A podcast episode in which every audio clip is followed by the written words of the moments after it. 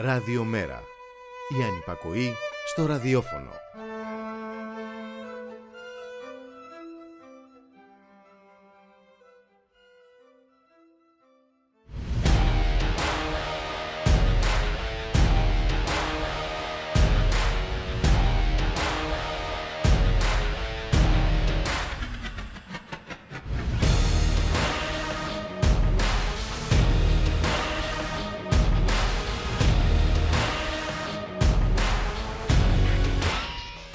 Ιδιωτικό προτεκτοράτο η Ελλάς. Κυβέρνηση σε ρόλο τροχονόμου ιδιωτικών συμφερόντων. Για τους Ιθαγενείς, επιδόματα, χάντρες και καθρεφτάκια.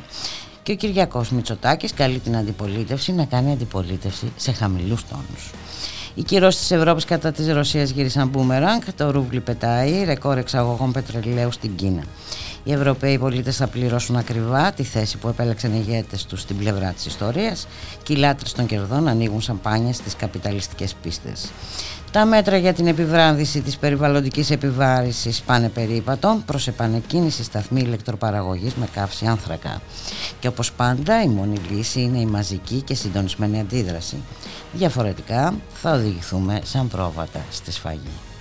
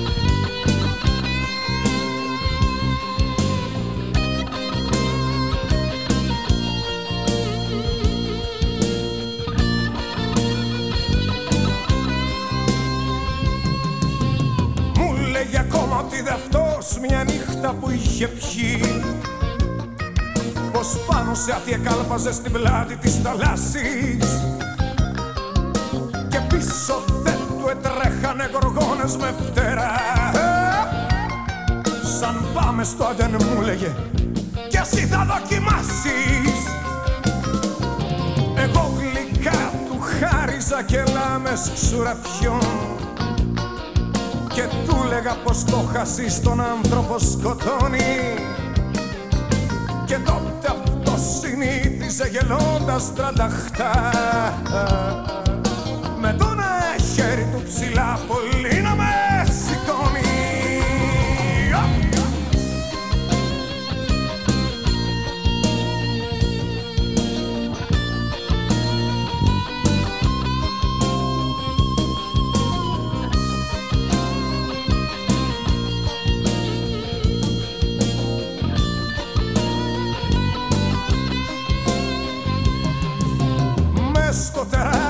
σώμα του είχε μια θώα καρδιά. Κάποια νυχτιά μέσα στο μπαρ ρετζίνα στη Μαρσίνια για να φυλάξει εμέναν από έναν Ισπανό. Έφαγε αυτός μια διανή στην κεφαλή πατήλια Μια μέρα τον αφήσαμε στιγνό τον πυρετό στην Απονατολή να φλέγεται να λιώνει. Δε τον μαύρον τον καλό συγχώρεσε Γουίλ. Και δώστε εκεί που βρίσκεται λίγη απ' την άσπρη σκόνη. Δε τον μαύρον τον καλό συγχώρεσε Γουίλ. Και δώστε Είμαστε εκεί που βρίσκεται λίγη απ' την άσπρη σκόνη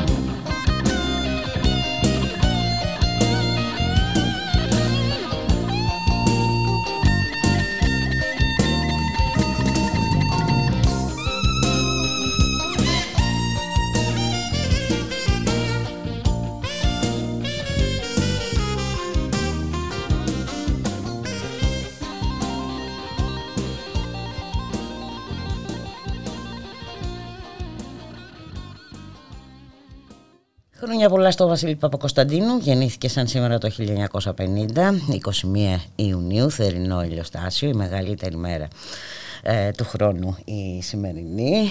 Καλό μεσημέρι φίλες και φίλοι, ακροάτερες και ακροατές. Είστε συντονισμένοι στο radiomera.gr, το στίγμα της μέρας.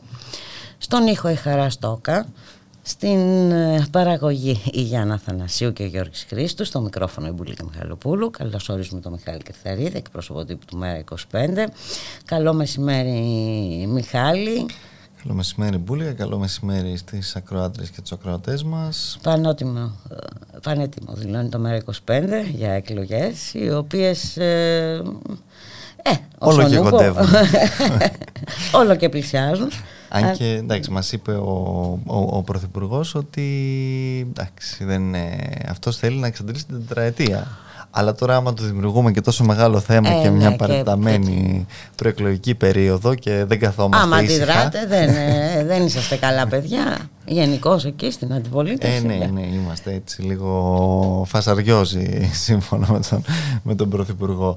Ε, Αλλά εντάξει πραγματικά είναι απίστευτο, απίστευτο. Και βέβαια ε, απίστευτο είναι και το γεγονός ότι βλέπουμε και πάλι τις, ε, τις ανακοινώσεις τις νέες που έκανε στο Υπουργικό Συμβούλιο Πριν πάμε σε αυτό εντάξει θα τις ναι, ναι. πούμε αναλυτικά τις ανακοινώσεις Διότι έχουν ναι. και μια βαρύτητα νομίζω ε, ε, ε, Οπωσδήποτε τι, θα προσθέσουν πολλά στις τσέπες των καταναλωτών ε, να επιμείνουμε λίγο στο θέμα των εκλογών και όλο, όλο αυτό το αφήγημα που θέλει να στήσει ο Κυριάκος Μητσοτάκης.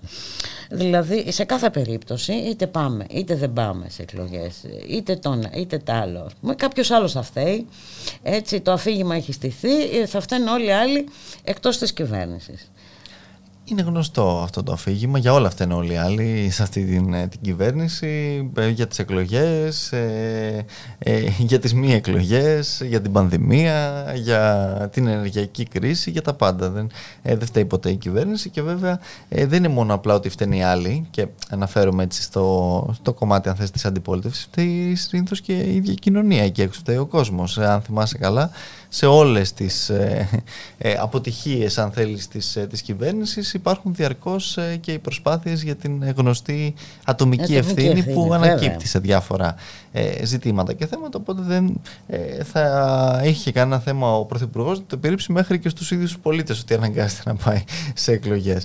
Άρα εντάξει είναι κάτι το οποίο δεν μας ε, ξαφνιάζει μπουλικα και ειδικά ξαναλέω να λάβουμε υπόψη μας και γενικά το πώς Μόνο θα, θα ρίξει και κάπου αλλού το βάρος για την αποχή. Ενδεχομένως ε, έχει βρει ε, ήδη τους ε, φταίχτες για την ενδεχόμενη, λέμε, άνοδο της ακροδεξιάς, έτσι, κάτι ναι. ανάλογο με τις δηλώσεις του για τις γαλλικές εκλογές κτλ. Α, ακριβώς και βέβαια και τα ζητήματα ξέρεις επίσης του λαϊκισμού και αυτά είναι έτσι θέματα που τους αρέσει και ανακύπτουν ε, συχνά πυκνά στην, στην ατζέντα της, ε, της συζήτησης και βέβαια πέρα από όλα ε, αυτά... Εσύ είναι όλα τα ψέματα περί της εποπτείας και... της ενισχυμένης που τελείωσε. Καλά. Ε, τελείωσε. Ναι, ναι. Είμαστε μια κανονική ευρωπαϊκή οικονομία. Ε, τώρα κανονική ευρωπαϊκή οικονομία σε μια Ευρώπη μη κανονική γιατί ξέρεις Είναι και αυτό που λες. Ναι. Ε, αλλά πέρα από αυτό να θυμίζω ότι τα ίδια έλεγε ο κ. Τσίπρας το 18, τα ίδια λέγαν και οι προκάτοχοί του πριν. Δηλαδή είναι κάτι το οποίο έχουμε ακούσει τόσες φορές πια που δεν νομίζω ότι κα, κανένας εκεί έξω το, το πιστεύει. Και ειδικά και όλα Μπούλικα όταν ε, ε, τα, την κανονικότητα αυτή την οποία διακηρύσει τώρα και ο κ. Μητσοτάκης την πληρώνει καθημερινά ο κόσμος ε, και την πληρώνει με μια σειρά από ζητήματα. Κανονικό μας λέγανε ότι είναι και το, το ζήτημα της αγοράς ενέργειας όπως το διαμόρφωσαν και βλέπουμε τι συμβαίνει κάθε μέρα. Ε, κανονικό είναι και το, το ζήτημα των, ε, των φόρων στα καύσιμα και βλέπουμε τι πληρώνουμε κάθε μέρα. Κανονικό για αυτούς είναι όλο αυτό το οποίο επικρατεί και στα σούπερ μάρκετ με τις τιμές σύμφωνα με τον ίδιο τον αρμόδιο τον Υπουργό ε, της Ανάπτυξης τον κύριο Γεωργιάδη και βλέπουμε και εκεί τι, τι επικρατεί άρα όλα κανονικά Κανονικό είναι. είναι που δεν θα μπορούμε να πάμε διακοπές στα νησιά ε, δεν μπορούμε να τα δούμε ούτε με το κι Έτσι, έχουμε και νέες αυξήσεις ναι, ναι, αναμένονται νέες είχαμε. Πόσες έχουμε... έχουν γίνει δύο, τρεις; Ε, και θα έχουμε κι άλλες έτσι ακριβώς ε, και εντάξει βέβαια στον, στον αντίποδα αν θέλεις έχουμε και, και αύξηση του fuel pass. Τα πες βέβαια και εσύ στην, στην εισαγωγή σου. 80 λεπτά την ημέρα. 86 περίπου. Ε, αν υποθέσουμε ότι μπορεί να χρειάζεται κάποιος ένα λίτρο την ημέρα καλύπτει μια γενναία, ένα γενναίο μέρος της, ε, της ημερήσιας κατανάλωσης Εντάξει, είναι, είναι πραγματικά αστείο όλα αυτά τα μέτρα τα οποία ακούγαμε. Τελικά τι ήτανε, έγινε το fuel pass για τρεις μήνες από 40 ευρώ 80. 80 ναι. Εντάξει, αυτό είναι ουσιαστικά όλο και όλο. Και, και 60 για... τα δίκυκλα. 60 για τα δίκυκλα και 100 για τους ε, νησιώτες. Εντάξει, εκεί η κατάσταση έχει ξεφύγει τελείως. Ναι. Ε, εντάξει, δεν νομίζω ότι πραγματικά μπορεί αυτό να ανακουφίσει όντως τους, τους πολίτες ε, και το γνωρίζει πολύ καλά και ο ίδιος και γι' αυτό το λόγο Μπούλικα και με όλα όσα είπε παράλληλα και στην άλλη συνέντευξη ε, ετοιμάζεται και ετοιμάζει διάφορα σενάρια. Ό,τι και να μας λένε τώρα κακά τα ψέματα. Ε, βλέπουμε όλη αυτή την, την κινητικότητα που επικρατεί εμείς όπως είπες και εσύ και στην, ε, στον πρόλογο σου είμαστε έτοιμοι και θα είμαστε είτε γίνουν αυτές οι εκλογές το φθινόπωρο είτε γίνουν την άνοιξη. Δεν έχει και μεγάλη, ε, τόσο μεγάλη αν θέλεις ε, σημασία. Ο κόσμος είναι έτοιμος ούτε θα ευνηδιαστεί ούτε περιμένει να, να, να εφησυχάσει τάχα μου δήθεν το καλοκαίρι όπως λες και εσύ η, η, μεγάλη πλειοψηφία του κόσμου δεν θα μπορέσει αυτό το καλοκαίρι έτσι κι αλλιώς να το περάσει ξέγνιαστα. Πολλοί περιμένουν και τώρα τους εκαθαριστικούς λογαριασμούς οι οποίοι θα δουν κανονικότατα με τις ρήτρες και με όλα τα σχετικά τα οποία συνεχίζουν να, να ισχύουν. Για εκεί βέβαια επίσης δεν ακούμε κάτι γιατί κάτι ψιθυρίζαν δίθεν τάχα μου για πλαφόν ε, κάτι επίσης ακούγαμε για την ε, ρήτρα αναπροσαρμογής το μόνο το οποίο βλέπουμε είναι κάθε μέρα να μας λένε πόσες αιτήσεις έχουν γίνει στο Power Pass λες και εκεί δεν ξέρουμε ότι οι πολίτες θα λάβουν επακτολούς ας πούμε χρημάτων και, και επιστροφών. Και βέβαια εντάξει, έχουν ανακοινώσει και το περιβόητο αυτό σύστημα της ανακύκλωσης των συσκευών, το οποίο το ακούμε εδώ και έξι μήνες και θα δούμε και εκεί. όπου εκεί βάλα πλαφόν. Υπάρχουν και προβλήματα. Ναι. Δηλαδή ε, ε, συγκεκριμένα και κάτι για τα air condition διάβαζα και μου φάνηκε αστείο έως τραγικό. Δηλαδή να βγάλεις το παλιό ναι, να το ναι. δει ο τεχνικός αν... Θα πρέπει να μπει στην πρίζα για να δουν αν, είναι, αν λειτουργεί. Έχουν ένα τέτοιο συστηματάκι ωραίο. Ε, οπότε καταλαβαίνεις και πώς θα μπουν τώρα σε αυτή τη διαδικασία για μια επιδότηση της τάξης του 30 με 50% η οποία και αυτή εντάξει είναι και εκεί έχει, εκεί έχει πλαφόν κιόλας στην, στην επιδότηση τη σχετική. Γιατί σου λέει εντάξει μην αγοράσει και ήδη πολυτελείας γιατί φοβούνται και αυτό είναι το, το διαρκές τους άγχος και έγνοια είναι μη τυχόν και αποφεληθεί κάποιος ε, έχων και κατέχων από όλες αυτές τις, ε, τις ρυθμίσεις. Οπότε προσπαθούν διαρκώς να κάνουν στοχευμένα μέτρα όπως μας λένε για να, για να ε, έτσι, καταλαμβάνονται μόνο από τα φτωχότερα νοικοκυριά. Εντάξει, γελάει ο κόσμος νομίζω πραγματικά με όλες αυτές τις εξαγγελίες. Γελάει και κλαίει μαζί. Ναι, όντως, όντως. Ε, είναι μια πραγματικότητα δυστυχώς αυτή. Πάμε για ένα μουσικό διάλειμμα.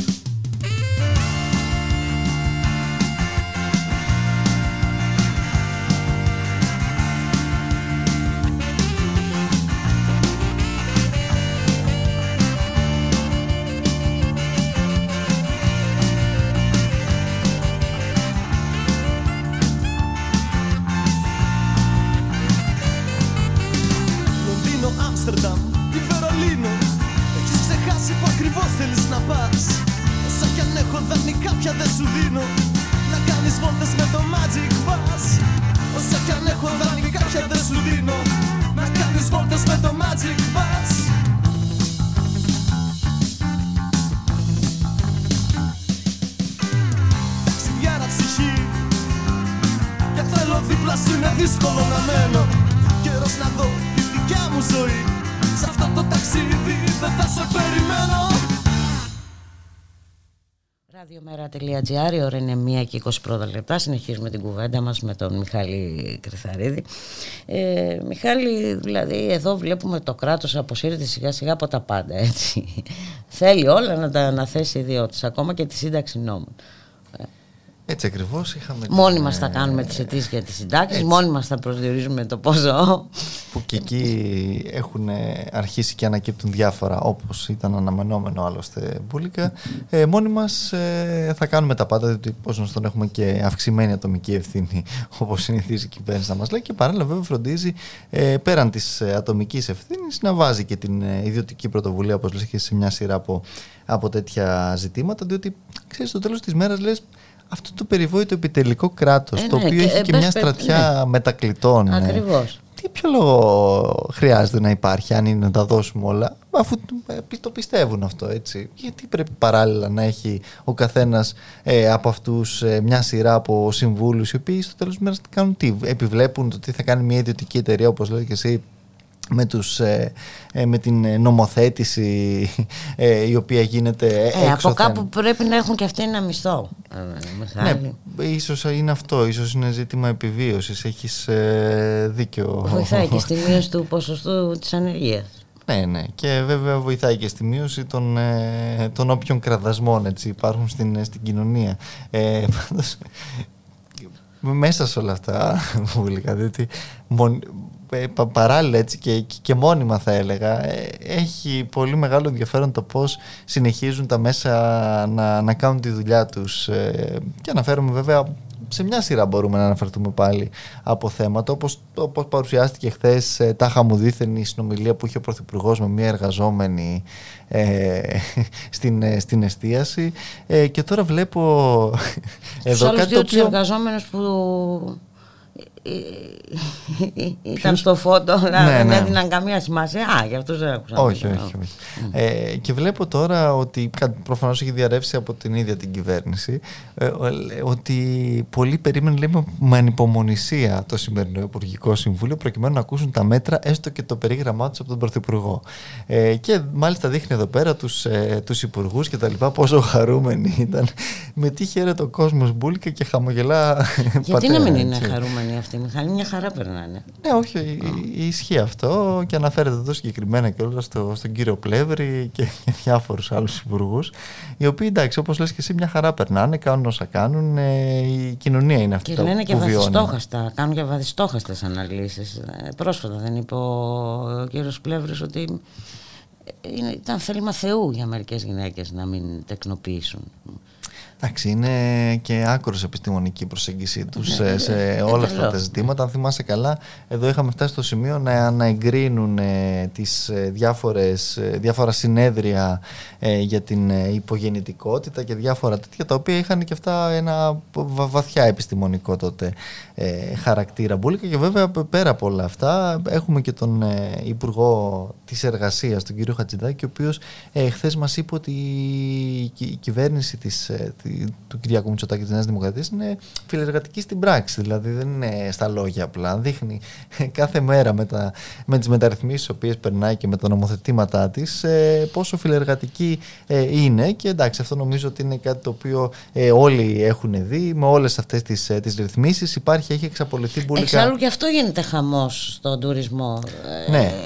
Και, και όχι... Σοριδώνει αίτησης των ανθρώπων να πάνε να δουλέψουν. Ναι. Αφενός με αυτό που λες, αφετέρου θα σου πω ότι έχει εξαπολυθεί τελευταία ένα πογκρόμ ε, διώξεων συνδικαλιστικών. Δηλαδή βλέπουμε μια σειρά από, από διώξεις, διότι κατ' ουσίαν με όλες αυτές τις ε, νομοθετικές ρυθμίσεις έχει φτάσει... Η συνδικαλιστική πρακτική θεωρείται δυσφήμιση. Έτσι, έχει ποινικοποιηθεί και... ουσιαστικά ναι, ο συνδικαλισμός, ναι, απαγορεύεται.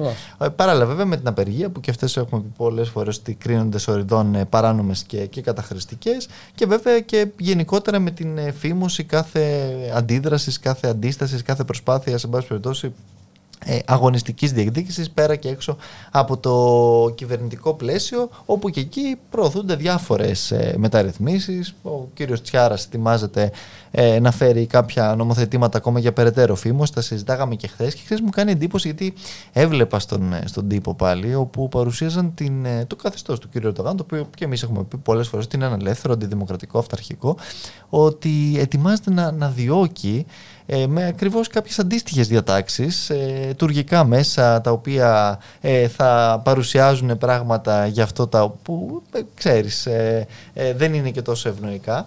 Και τις ίδιες μέρες, τις ίδιες ώρες πώς την, χαίνει, πώς την χάνει αυτή η συγκυρία να προωθεί και η ελληνική κυβέρνηση που καταγγέλει διαρκώς το τουρκικό καθεστώς κάτι αντίστοιχο, κάποιες αντίστοιχες διατάξεις. Αλλά ξέρεις, όταν ε, πολλές φορές ε, λέμε ότι ε, προσωμιάζει σε αυτό το καθεστώς και προσπαθεί ο κύριος ε, Μητσοτάκης να, να, να υποδηθεί τον, ε, τον Ερντογάν σε μια σειρά από τέτοια ζητήματα, ε, μας, μας λένε ότι μα πώς τολμάτε να λέτε τέτοια πράγματα, είναι ε, ανθεληνικά, ξέρεις, και, και διάφορα τέτοια τα οποία ακούμε. Βέβαια τα, τα όσα συμβαίνουν ε, μάλλον αυτό καταμαρτυρούν και αναφέρομαι τόσο στην Πανεπιστημιακή Αστυνομία που τέτοιο αντίστοιχη περίπτωση υπάρχει μόνο στην Τουρκία του κ. Ερτογάν, στις διώξεις οποίες έχουμε δει στον τύπο ακριβώς και τις οποίες συνεχίζουμε να βλέπουμε, στην καταστολή την ακραία την οποία διαρκώς βλέπουμε και βέβαια παράλληλα σε αυτό το οποίο δεν πρέπει να ξεχνάμε, στα όσα συμβαίνουν ε, ε, στις θάλασσε μας και στα χερσαία σύνορά μας, όπου εκεί υπάρχουν ε, και από τις δύο πλευρές και από την Ευρωπαϊκή Ένωση μια τρίτη πλευρά ε, εγκλήματα κατ' ουσίαν ε, τα οποία επισυμβαίνουν καθημερινά και η κυβέρνηση αντί να βάλει ένα τέλος σε αυτά ψάχνει να βρει τους φταίχτες σε διασώστες και άλλα τέτοια τα οποία βλέπουμε επίσης δυστυχώς μπουλικα καθημερινά ενώ το, το, και το έγκλημα αυτό συνεχίζεται κανονικότατα με πάντα ε, και ε, σε μεγάλο βαθμό την, τη συνδρομή και τη σιωπή της, της Ευρωπαϊκής Ένωσης. Διότι μπορεί από τη μία η Επίτροπος, η αρμόδια να θέτει μια, μια σειρά αποζητήματα, οι αρκετοί ευρωβουλευτές και αυτοί επίσης να είναι εξαιρετικά θορυβημένοι, αλλά βλέπουμε ότι συνεχίζεται Αλλά μην στο Η κατάσταση συνεχίζεται όσο ακριβώς, Ακριβώς. Δεν βλέπουμε δηλαδή καμία έντονη αντίδραση απέναντι σε όλα αυτά. Ε, αντιθέτως θα έλεγα πως ε, υπάρχει μία έτσι ανοχή. Και βέβαια έχουμε και το, το άλλο το νατοϊκό πλαίσιο όπου και εκεί τα πράγματα έχουν μία ευρύτερη στήριξη διότι και ο αρμόδιος ε, τομεάρχης του ΣΥΡΙΖΑ χθες ο κύριος Μπουρνούς μας είπε ότι στηρίζουν τις ενταξιακές προσπάθειες της ε, Σουηδίας ε, και της Φιλανδίας στο ΝΑΤΟ ε, αρκεί αυτές να μην γίνουν σε βάρος των συμφερόντων της χώρας μας. Δηλαδή κατά τα άλλα το ΝΑΤΟ είναι μια χαρά, είναι μια ε, φιλιρινική ε, μηχανή. Ένας φιλανθρωπικός ένας φιλανθρωπικός οργανισμός. Ε, αρκεί αυτό να μην καταπατά τα, τα, τα, τα, εθνικά μας συμφέροντα που και εκεί βέβαια έχουμε δει τη στάση του ΝΑΤΟ και πολύ πρόσφατα μάλιστα με, την, με το Γενικό Γραμματέα να, ε, να δίνει συνέντευξη σε ελληνικό μέσο και να κρατάει πλήρως ίσες αποστάσεις σε περίοδο ε, έτσι θα λέγαμε εξαιρετικά οξυμένων εντάσεων και, και εξάρσεων αλλά ε, έτσι για να, να, έχουμε, ε, να δώσουμε ξέρεις τα γνωστά αυτά ε, διαπιστευτήρια ούτως ώστε να, να μην νομίζουν και κάποιοι ότι αν αλλάξει κάτι στην, στην εξουσία θα, θα, θα, πάψει αυτός ο γνωστός προσανατολισμός ο οποίος υπάρχει που έχει μετατρέψει τη χώρα σε ένα πέραντο Όχι, νομίζω, Ναι, ακριβώς δεν νομίζω ότι τίθεται τέτοιο θέμα. Τη στιγμή που, που, που, που οι, οι διαβουλεύσεις Μπούλικα έχουν μπλοκάρει κατ' ουσίαν. Ε, και ποιος τις μπλοκάρει, Η Τουρκία, η απομονωμένη του κυρίου Ερντογάν, η οποία βάζει μια σειρά από θέματα δικά της. Όχι ότι αυτά τα θέματα είναι ε, δημοκρατικά, διότι αναφέρεται στους Κούρδους και σε μια σειρά από τέτοια ζητήματα, αλλά εμείς, ας πούμε, τα θέματα τα οποία υποτίθεται πως μας απασχολούν, όπως το Κάζους Μπέλι, όπως οι παραβιάσεις, όπως όλα αυτά, προφανώς δεν έχουμε καμία πρεμούρα να τα θέσουμε τώρα ακριβώς που γίνονται τέτοιες συζητήσεις και διαπραγματεύσεις και απλά περιμένουμε έτσι να εισπράξουμε κανένα χειροκρότημα μόλις αγοράσουμε τα επόμενα F-35 ή τα επόμενα Rafale, τα οποία και εκεί καταθέσαμε και μια σχετική ερώτηση χθες στη Βουλή. Τελικά μαθαίνουμε ότι αθετούν και τους όρους αυτών των φοβερών και τρομερών συμβάσεων που κάποιοι ε, μας παρουσιάζαν στη Βουλή. Γιατί όχι, Βουλή, αφού είμαστε τόσο δεδομένοι και πιστοί σύμμαχοι που ε, όλα είναι πιθανά να συμβούν. Έτσι είναι, Μιχάλη Κρυθαρίδη, και το θέμα είναι τι κάνουμε. Έτσι, πάντα είναι αυτό το θέμα. Ο πόλεμος στην Ουκρανία από ό,τι φαίνεται δεν υπάρχει, δεν έχει τελειώσει. Μάλλον, ναι, ε, ναι. Μάλλον έχει στραφεί εναντίον μας. Ε, γιατί επί της ουσίας αυτό γίνεται. Βλέπουμε τις ε, επιπτώσεις. Όλες αυτές οι κυρώσεις κατά της Ρωσίας δεν λειτουργούν. Λειτουργούν εις βάρος της ε, Ευρώπης. Έτσι, και υπέρ των Αμερικάνων σε τελική ανάλυση, οι οποίοι θα είναι και ε, θα αποκομίσουν τα μεγαλύτερα κέρδη. Και αποκομίζουν ήδη δηλαδή. Αποκομίζουν ήδη βέβαια. Ακριβώς ε, και δεν βλέπουμε καμία αντίθετη αν θέλεις ε, προσπάθεια να υπάρξει οποιαδήποτε προσέγγιση. Ε, αλλά αντιθέτως ε, και όλας βλέπουμε την, την επιμονή στη συνέχιση αυτού του, του παραλογισμού τον οποίο βλέπουμε μπουλικα με τον ίδιο τον Πρωθυπουργό και σήμερα στη συνέντευξή του να μας λέει ότι εντάξει μην αγχώνεστε για την επάρκεια. Δεν, ο Πρωθυπουργός δεν αγχώνεται για το ζήτημα της επάρκειας αγχώνεται για τις τιμές. Βέβαια ακόμα και, και πλήρη διακοπή μας είπε να υπάρξει. Εκεί βέβαια θα υπάρξει ευρύτερο πρόβλημα λέει για την Ευρώπη. Βέβαια και εμείς μέρος αυτής της Ευρώπης είμαστε που προφανώς θα έχουμε τις, τι μας καθησυχάζει, Ναι, δεν ξέρω έτσι, πώς το, πώς, πώς το έχει δει ακριβώς ο Πρωθυπουργός. Νομίζει μάλλον ότι με τις ε, συμφωνίες της κυρίας Φοντελάκιν για το LNG ε, θα σωθεί η ενεργειακή ε, παρτίδα. Αλλά σε κάθε περίπτωση αυτό το οποίο βλέπουμε είναι πως δεν είναι τόσο απλά. Σε κάθε περίπτωση βλέπουμε την Gazprom να μειώνει τις, τη ροή. Εμείς έχουμε μια διακοπή εδώ ήδη, για συντήρηση. Ναι, ήδη έχουμε μειωμένη ροή προς τη Γερμανία. Έχουμε λοιπόν ξανά το θέμα της, ε, του ηλεκτρισμού ε, μέσω του λιγνίτη. Οπότε όπως καταλαβαίνεις ε, και εδώ πάνε περίπατο τα όποια μέτρα για να αναχαιτήσουμε την περιβαλλοντική κρίση. Καλά, αυτά τα, έχουν, τα έχουμε βάλει στο σιρτάρι, δεν έχουν παραπεμφθεί ε, στις καλένδες εντελώς. Εδώ συζητάγαμε για το αν θα βαφτίσουμε πράσινη την πυρηνική ενέργεια, όχι τώρα ε, για την ε, περιβαλλοντική κρίση. Θέλω να πω έστω και μια πιθανότητα ναι. να υπήρχε έστω και κάτι, πάει περίπατο και αυτό τώρα. Ακριβώς, ακριβώς. Αντιθέτως κιόλας και, και η εξόριξη επίσης ε, του LNG έχουμε πει ότι πόσο πιο καταστροφική είναι για το περιβάλλον. Πόσο πιο ακριβή και πόσο πιο και, καταστροφική Και η μεταφορά της ακριβώς είναι και πιο ακριβή και βέβαια επίσης που και αυτή έχει περιβαλλοντικό αποτύπωμα. Έτσι, δηλαδή το να μεταφέρεις διαρκώς και αυτό είναι ένα. Δεν είναι όπως περνάει μέσα από τον αγωγό, εν πάση περιπτώσει. Ε, αλλά εντάξει, εδώ έχουν υπάρξει σαφείς ε, επιλογές, οι οποίες όπως λες και εσύ σε μεγάλο βαθμό τις βρίσκουμε μπροστά μας κυρίως εμείς ε, οι λαοί της Ευρώπης. Διότι ε, οι, οι σύμμαχοί μας από την αντίπερα του, του Ατλαντικού δεν έχουν επιπτώσεις, αντιθέτως μάλλον ε, κέρδη, κέρδη μετράνε από αυτή τη διαδικασία. Ναι, και βέβαια οι δικοί μας εδώ, οι εγχώροι λαδέμποροι σύγχρονοι, έτσι, που θα υποφεληθούν από αυτή την κατάσταση. Έτσι, από διότι... τις μεταφορές και τα λοιπά. Ναι, και ε; οι οποίοι ξέρεις, παίζουν διπλό παιχνίδι. Συνεχίζουν και άλλες μεταφορές αυτοί. Συνεχίζουν και τις μεταφορές του ρωσικού πετρελαίου. μεταφέρουν και LNG. Εκεί δεν υπάρχουν προβλήματα, αλλά... δεν υπάρχουν δηλογίες, ναι, δεν υπάρχουν ε, σωστές πλευρές τη ιστορίας. Μία είναι η σωστή πλευρά της ιστορίας. Το, το κέρδος. Μα το είπε και ο κύριος Μητσοτάκης ότι εντάξει, επαφείται μετά στην ε, συνείδησή τους τώρα αυτό. Δεν είναι και κάτι που θα τους ε, το απαγορέψουμε. Οπότε η συνείδησή τους μάλλον τους υπαγορεύει αυτό το οποίο ε, βλέπουμε μπουλικά. Λοιπόν, φτάνουμε στο τέλος σιγά σιγά. Να σε ευχαριστήσουμε και σήμερα και εγώ σας ευχαριστώ. Είχατε και πολιτική γραμματεία, τι είχατε; Θα έχουμε το βράδυ. Θα έχετε το ναι, βράδυ; Ναι, ναι, ναι. Ε, για να οριστεί και η επόμενη συνεδρία και της Κεντρικής Επιτροπής, ακριβώς και με ορίζοντα αν θέλεις και τον εκλογικό σχεδιασμό Μπούλικα. Έχουν ξεκινήσει ήδη και κάποιες συζητήσεις για συνεργασίες φυσικά με ε, τους ε, χώρους του ευρύτερου αντιμνημονιακού έτσι, πεδίου, αν θέλεις. Ε, και από εκεί και έπειτα θα δούμε ακριβώς ε, πώς θα πορευτεί όλη αυτή η, η κουβέντα με τον ορίζοντα που βάζει και η ίδια βέβαια η κυβέρνηση και ο ίδιος ο Πρωθυπουργός που ό,τι και να λένε μάλλον ετοιμάζονται για αυτή σιγά σιγά. Να σε ευχαριστήσουμε λοιπόν πολύ. Τα νεότερα αύριο λοιπόν. Και εγώ σας ευχαριστώ. Καλή συνέχεια. Γεια σας. Γεια χαρά.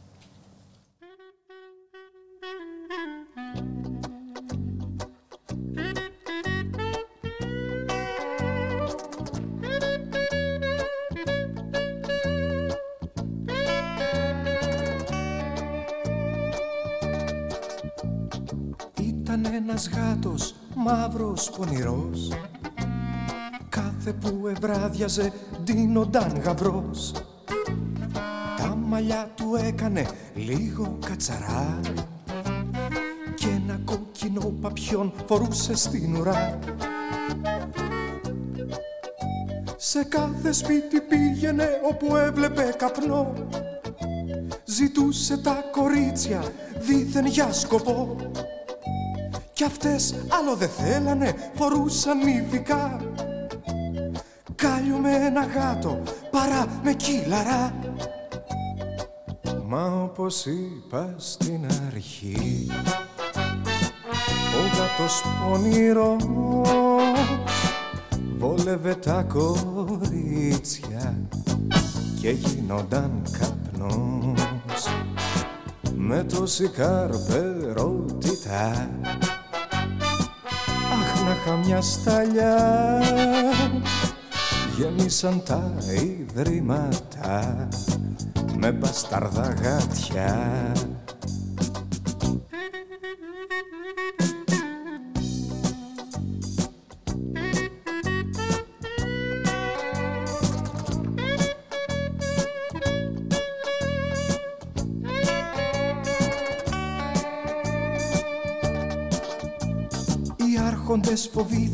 μην πάθουνε ζημιά. Και την κουτάλα χάσουνε μαζί με τα ζουμιά. Ρε θες να κάνουν κίνημα του γάτου η καρδί κι ό,τι γλυκά ροκάνιζαν σαν φούσκα να χαθεί. Έτσι αφού σκεφτήκανε βρήκαν το πιο σωστό. Το γάτο να τσακώσουνε σαν μούτρο ανάρχικο Βγήκε λοιπόν Σεριάννη το χάφι εδώ τσουρμό. Αυτοί που αποτελούν τον εθνικό κορμό. Αχ καημένε γατό μου. Την έχεις πια βαμμένη Του έθνους στα λαγωνικά. Στην έχουνε στημένη. Κι όπως το λέω έγινε. το πιάσανε το αλάνι. Τους είδε μαύρους νόμιζε με φίλους πως θα κάνει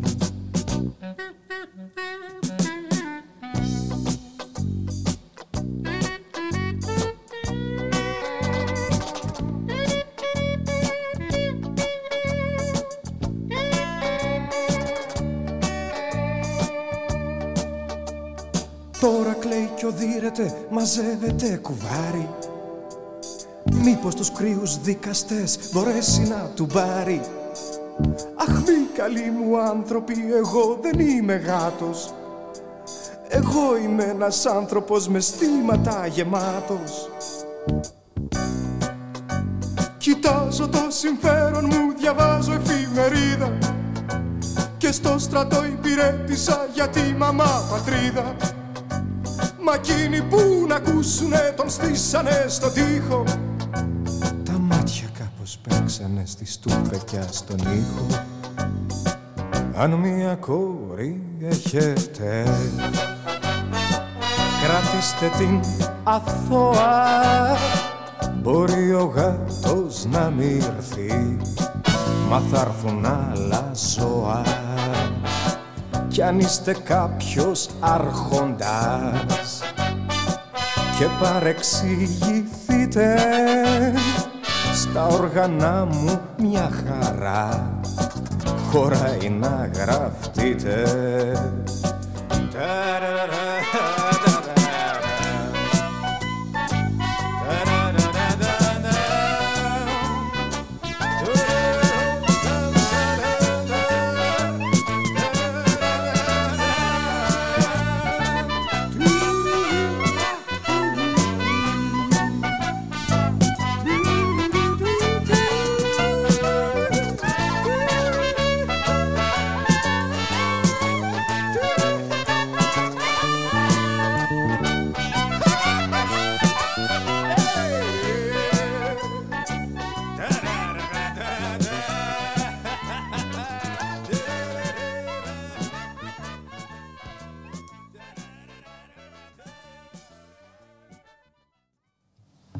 Ραδιομέρα.gr, 1 και 39 πρώτα λεπτά στον ήχο η Χαρά Στόκα στην παραγωγή η Γιάννα Θανασίου και ο Γιώργης Χρήστος στο μικρόφωνο η Μπουλίκα Μιχαλοπούλου.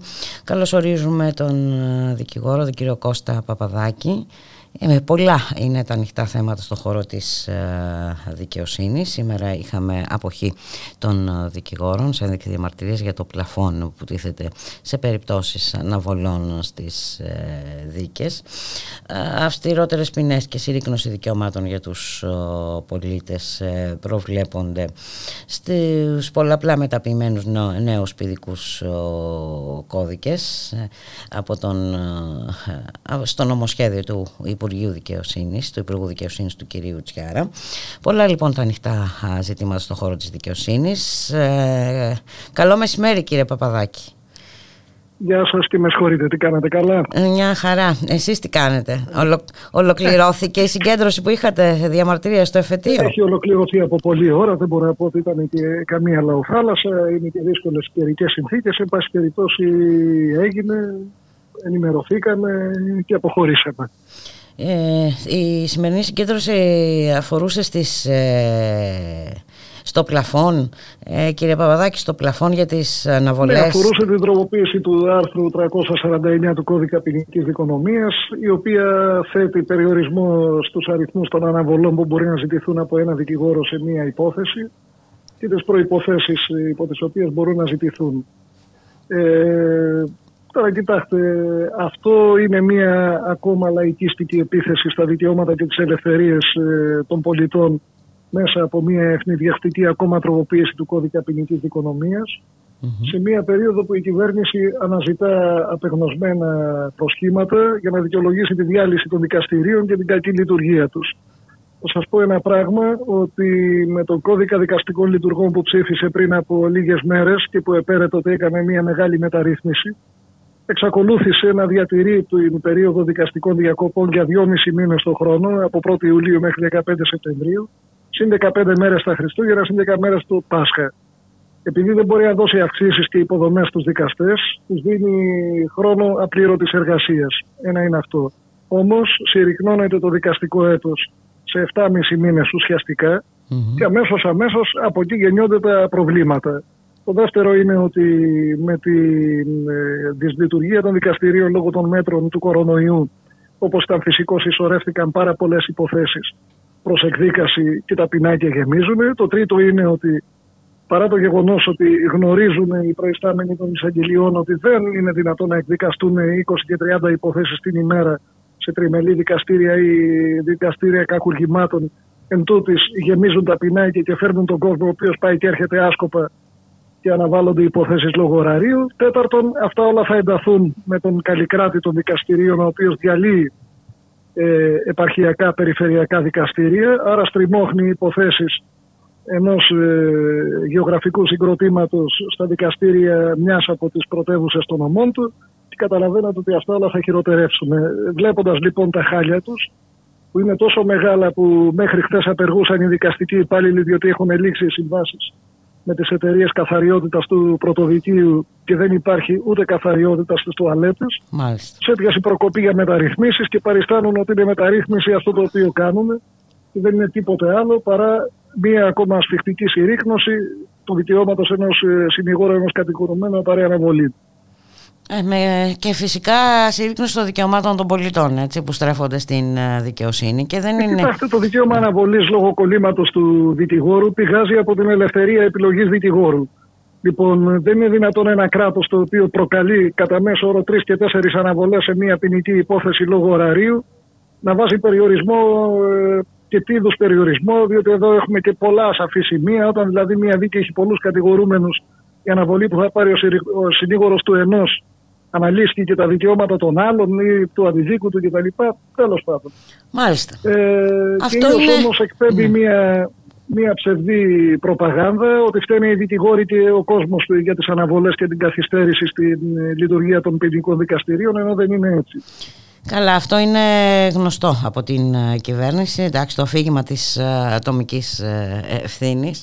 Ε, είναι όμως ε, και άλλα, είναι πάρα πολλά τα ζητήματα. Αναφέρομαι βέβαια και στο νομοσχέδιο του Υπουργού Δικαιοσύνης, ε, ε, όπου έχουμε πάλι μια σειρά αλλαγών στους ο, πολλάκις ε, μεταποιημένους ποινικούς κώδικες ε, ενώ υπάρχει και πρόβλεψη, δεν ξέρω, ότι ένα απλό σχό, ε, σχόλιο θα μπορεί να οδηγήσει σε δίωξη για υποκίνηση σε τρομοκρατία, κύριε Παπαδάκη.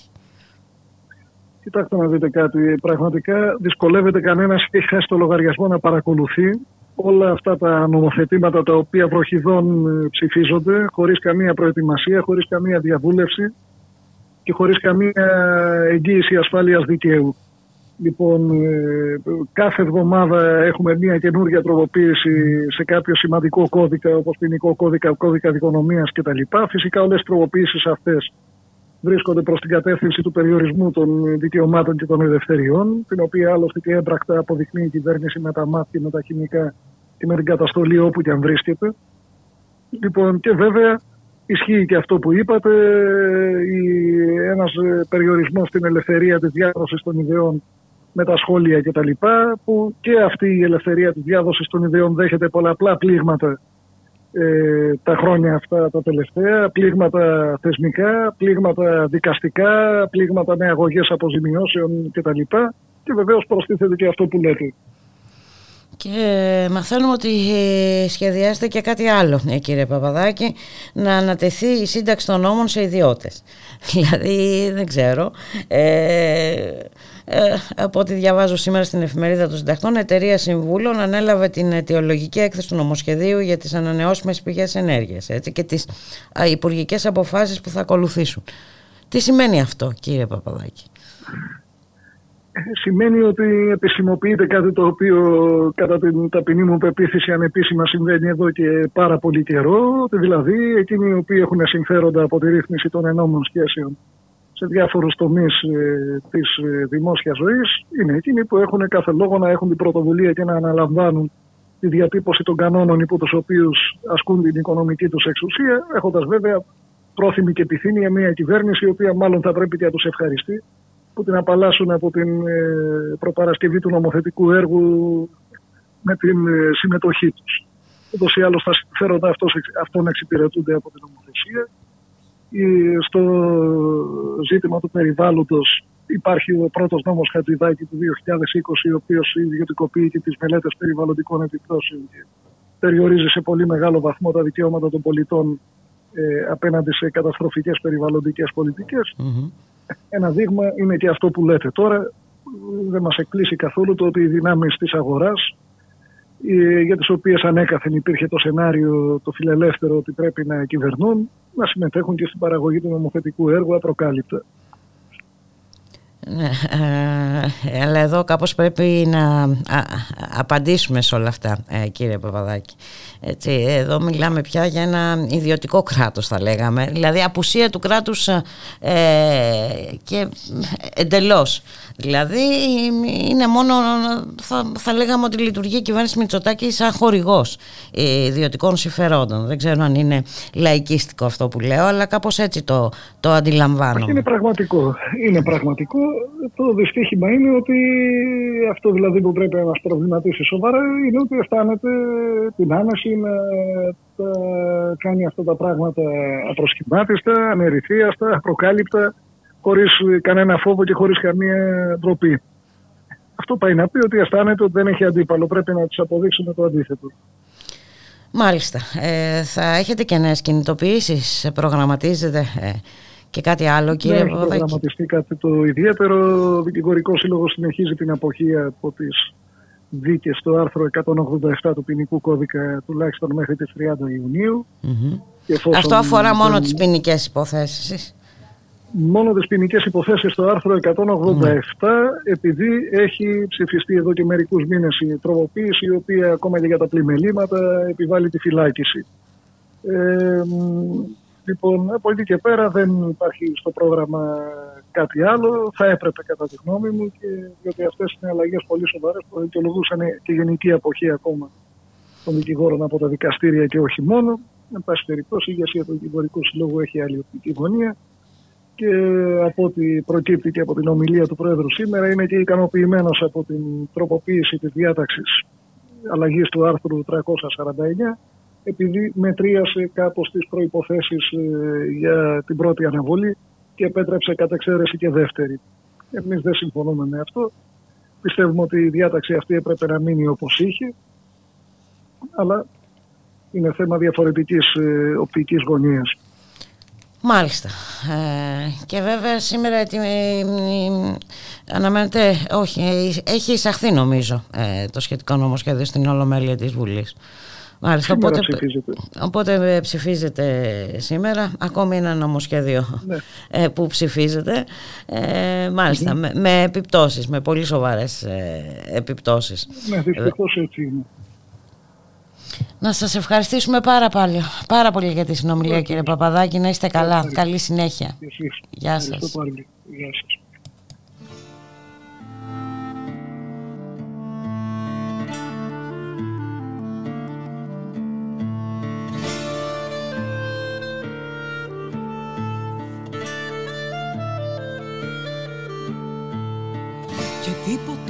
Θυμάμαι να έχω ζήσει. Που να έχει μέλη από σκουριά στην άκρη του σβησμένο. Όσο όταν στέκομαι στα πόδια μου μετά από μεθύσει Και να με πάρεις αγκαλιά στο δρόμο περιμένω.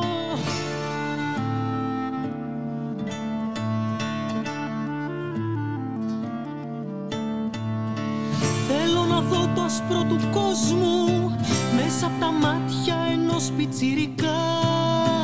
Να ημερέψω λίγο φως μου. Κι όταν θα γεννηθεί ο γιος μου Θα μου τα μάθει τη ζωή στα μαγικά. Θέλω να δω το άσπρο του κόσμου. Μέσα από τα μάτια ενός πιτσιρικά. Να ημερέψω λίγο φως μου Κι όταν θα γεννηθεί ο γιος μου Θα μου τα μάθει τη ζωή στα μαγικά.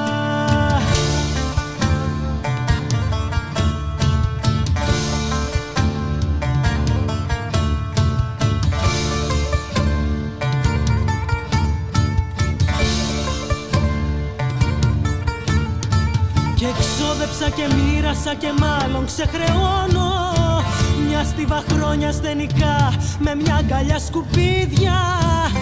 Άλλα να θέλω σαν τρελή και μ' να ματώνω. Φυγές να σκάβω στη γη και να γυρνώ στα ίδια.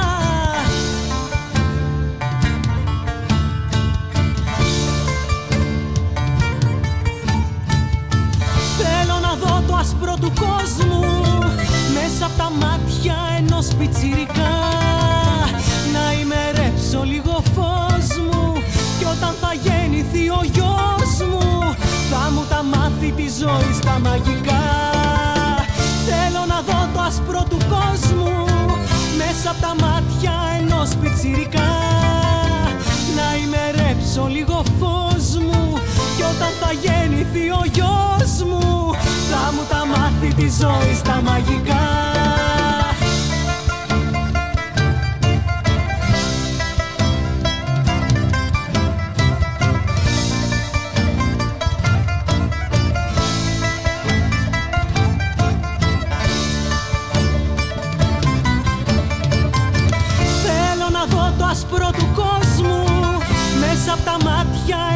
πιτσιρικά να ημερέψω λίγο φως μου κι όταν θα γεννηθεί ο γιος μου θα μου τα μάθει τη ζωή στα μαγικά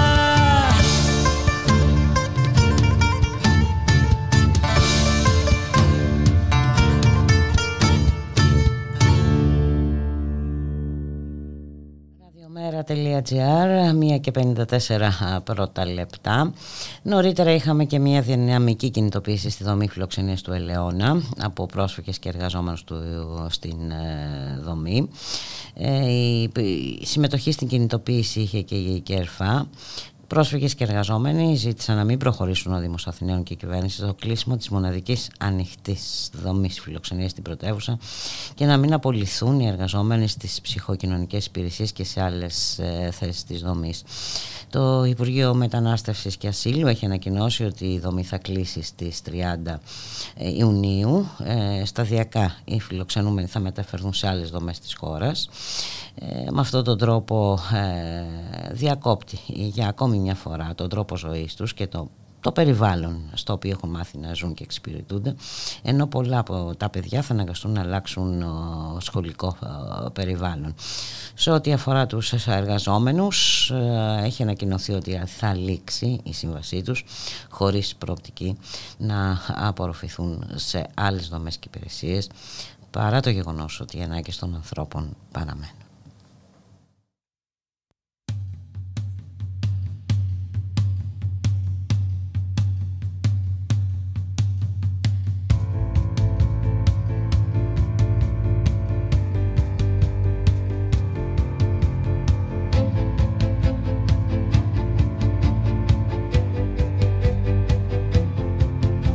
Σε άκουσα που έλεγες τις λέξεις τις σπουδές Τα όνειρα με τη ζωή γεννούν κακές παρές Τα θαύματα που πίστεψες δεν βγάζουνε χειμώνα.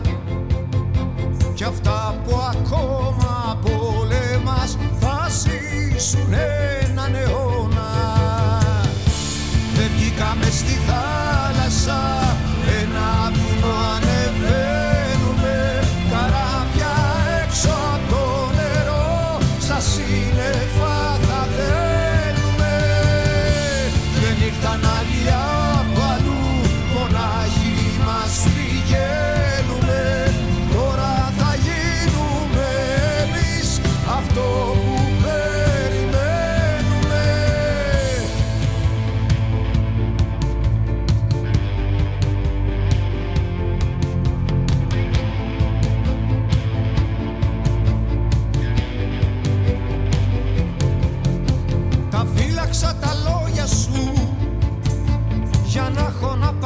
ζω Αυτός ο ατσάλινος καιρός δεν κάνει βήμα πίσω.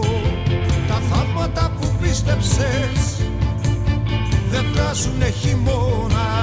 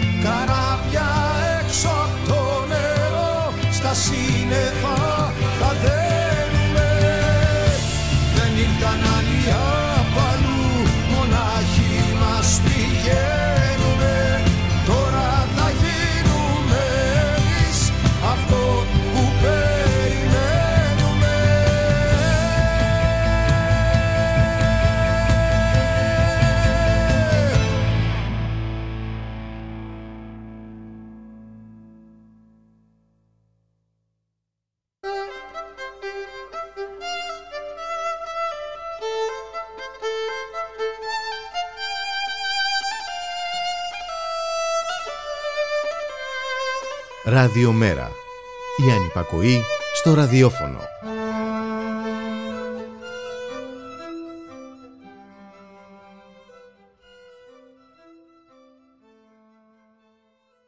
Βέτο.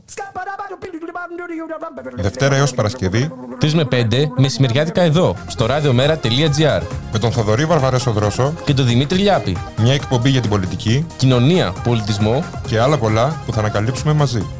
Εσείς θα θέσετε βέτο σήμερα. Έτσι πρέπει παιδάκι μου.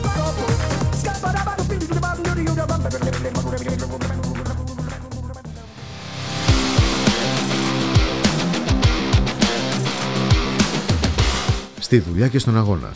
Με τον Γιώργη Χρήστο. Μια εκπομπή για τον κόσμο της εργασίας. Για τα προβλήματα και τις αγωνίες της νεολαίας. Για τα κινήματα της κοινωνίας. Μια εκπομπή που δίνει βήμα σε όποιον ελεύθερα συλλογάται, διότι συλλογάται καλά. Στη δουλειά και στον αγώνα. Κάθε Τρίτη στις 5.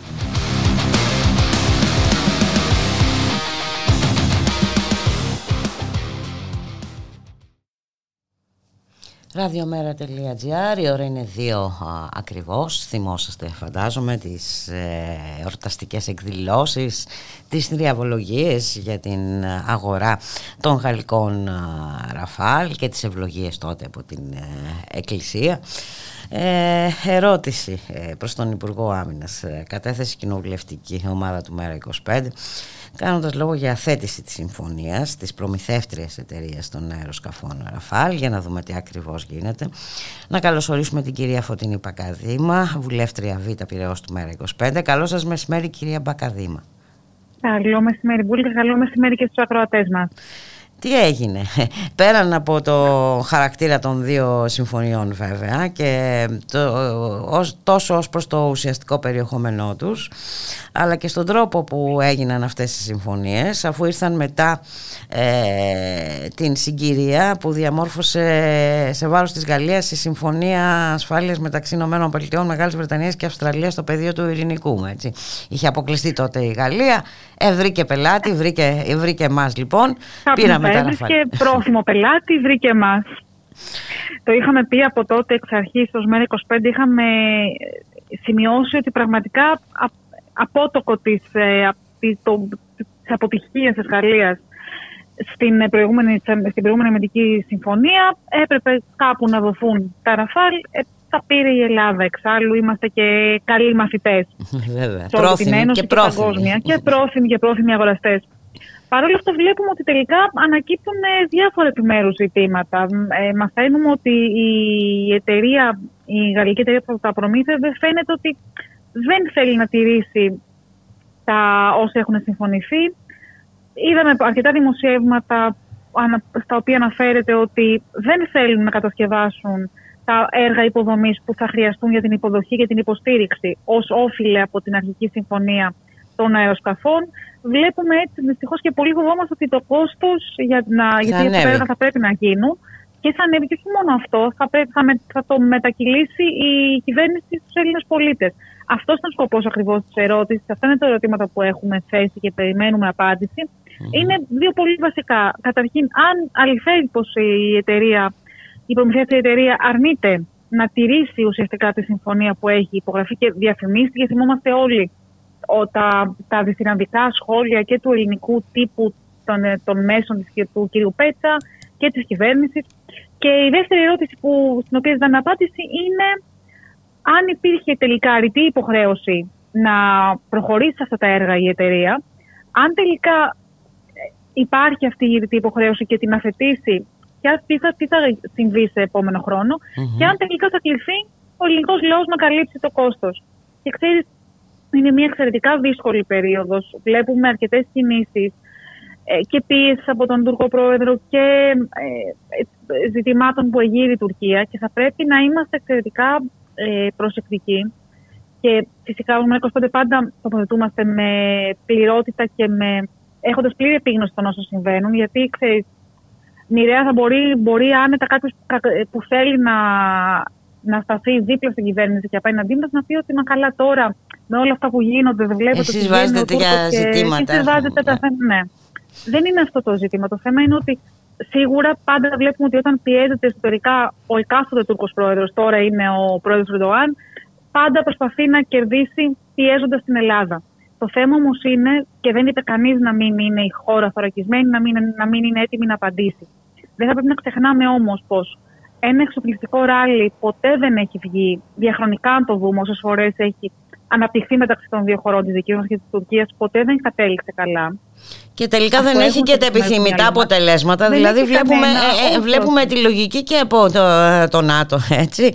Ε, τη λογική των ίσων αποστάσεων ή τους, ε, και τους Αμερι... τις Ηνωμένες Πολιτείες να λένε εντάξει βρείτε τα μόνοι σας βρε παιδί μου τώρα βρείτε εντάξει. Με καθίστε συζητήστε το. Ναι. Και θα πρέπει πάντα να, και αυτός είναι ο σκοπός της ερώτησης, να δείξουμε ότι δεν θα πρέπει να προχωρά, να προχωρά καμία κυβέρνηση με γνώμονα τα συμφέροντα ούτε της πολεμικής βιομηχανίας ούτε των λίγων. Το θέμα είναι να, να προασπίζει τα συμφέροντα των πολλών, να μην υποκύπτει στις πιέσεις που μπορεί να ασκήσει είτε μια γειτονική μας χώρα, είτε η Γαλλία που ήθελε να πουλήσει τα ραφάλ της χάπου, αλλά πραγματικά να προχωρά σε βήματα προς όφελος των, των πολλών και, των, ε, και της χώρας μας. Και καταλαβαίνουμε μέσα σε αυτό το ασφιχτικό οικονομικό πλαίσιο που ζουν ε, οι πολίτες ε, τι κόστος θα έχει μια ακόμα ε, επιβάρυνση. Έτσι. Δηλαδή όπως είπες και εσύ ποιος άλλος θα κληθεί να τα πληρώσει; Ε, από τον, εκτός από τον πληρώνει πια πάντα το μάρμαρο. Ε, ναι, ναι, ναι, όποιος πληρώνει πάντα το μάρμαρο. Ε, και να υποφεληθώ που σε έχουμε εδώ μαζί μας, θα ήθελα ένα σχόλιο και για τις σημερινές ε, ανακοινώσεις του Πρωθυπουργού ε, σχετικά με, τα, με τις επιδοτήσεις τα καύσιμα. Κοίτα, βλέπουμε ότι καταρχήν να σου πω ότι μυρίζουν έντονα εκλογές για μένα. Mm-hmm. Το να βλέπουμε συνέχεια μια έντονη παροχολογία. Ω ΜΕΔΑ 25 από την πρώτη στιγμή ταχθήκαμε με ουσιαστικές προτάσεις υπέρ των πολιτών και δίπλα στους πολίτες. Από την πρώτη στιγμή μιλήσαμε για το, για το, για το παιχνίδι που παίζουν οι ολιγάρχες που νέμονται την ενέργεια και τα καύσιμα και προτείναμε πράγμα, βήματα ώστε να να διευκολυνθεί η τσέπη και να ελαφρύνει η τσέπη των συμπολιτών μας αύριο. Το να τους κρατάμε όμοιρου σε μια παροχολογία με σκοπό τελικά να, να αποσπάσουμε την ψήφο τους, γιατί για μένα δεν σου κρύβω, αυτός θεωρώ πως είναι ο μόνος σκοπός. Δεν ενδιαφέρει τον κύριο Μητσοτάκη, ούτε την Μητσοτάκης ΑΕ να διευκολυνθούν οι πολλοί. Και επί, και επί της ουσίας μιλάμε για ψίχουλα τώρα, για να είμαστε ειλικρινείς. Ε, δηλαδή να, ναι, πόσο μπορεί να, ε, ανακουφίσει ε, αυτό το, αυτά τα 86 λεπτά την ημέρα ε, εν ολίγης. Το τρίμηνο, δεν ναι, είναι, ναι. αν είναι δυνατόν. Μιλάμε για αστεία ποσά.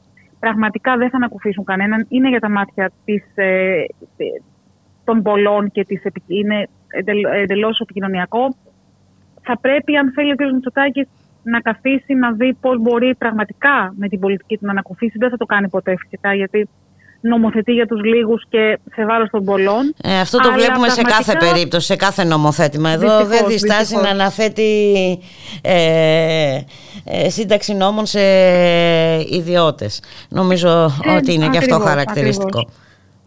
Ακριβώς. Δυστυχώς και βλέπω πολλές σκέφτομαι ότι όσο πηγαίνουμε σε εκλογές θα βλέπουμε παροχολογία ε, που τελικά θα είναι ψίχουλα, απλώς για να διωγωθεί από τα μέσα του μαζικής αποβλάκωσης και όχι ενημέρωσης του κύριου Πέτσα και της, ε, των μνημονιακών κομμάτων γενικότερα για να δείχνουν ότι, ότι παράγεται έργο. Τελικά δεν θα υπάρχει στην τσέπη του Έλληνα τίποτα. Η τσέπη του Έλληνα θα αδειάζει, όπως το καλάθι της νοικοκυράς αδειάζει κάθε μέρα.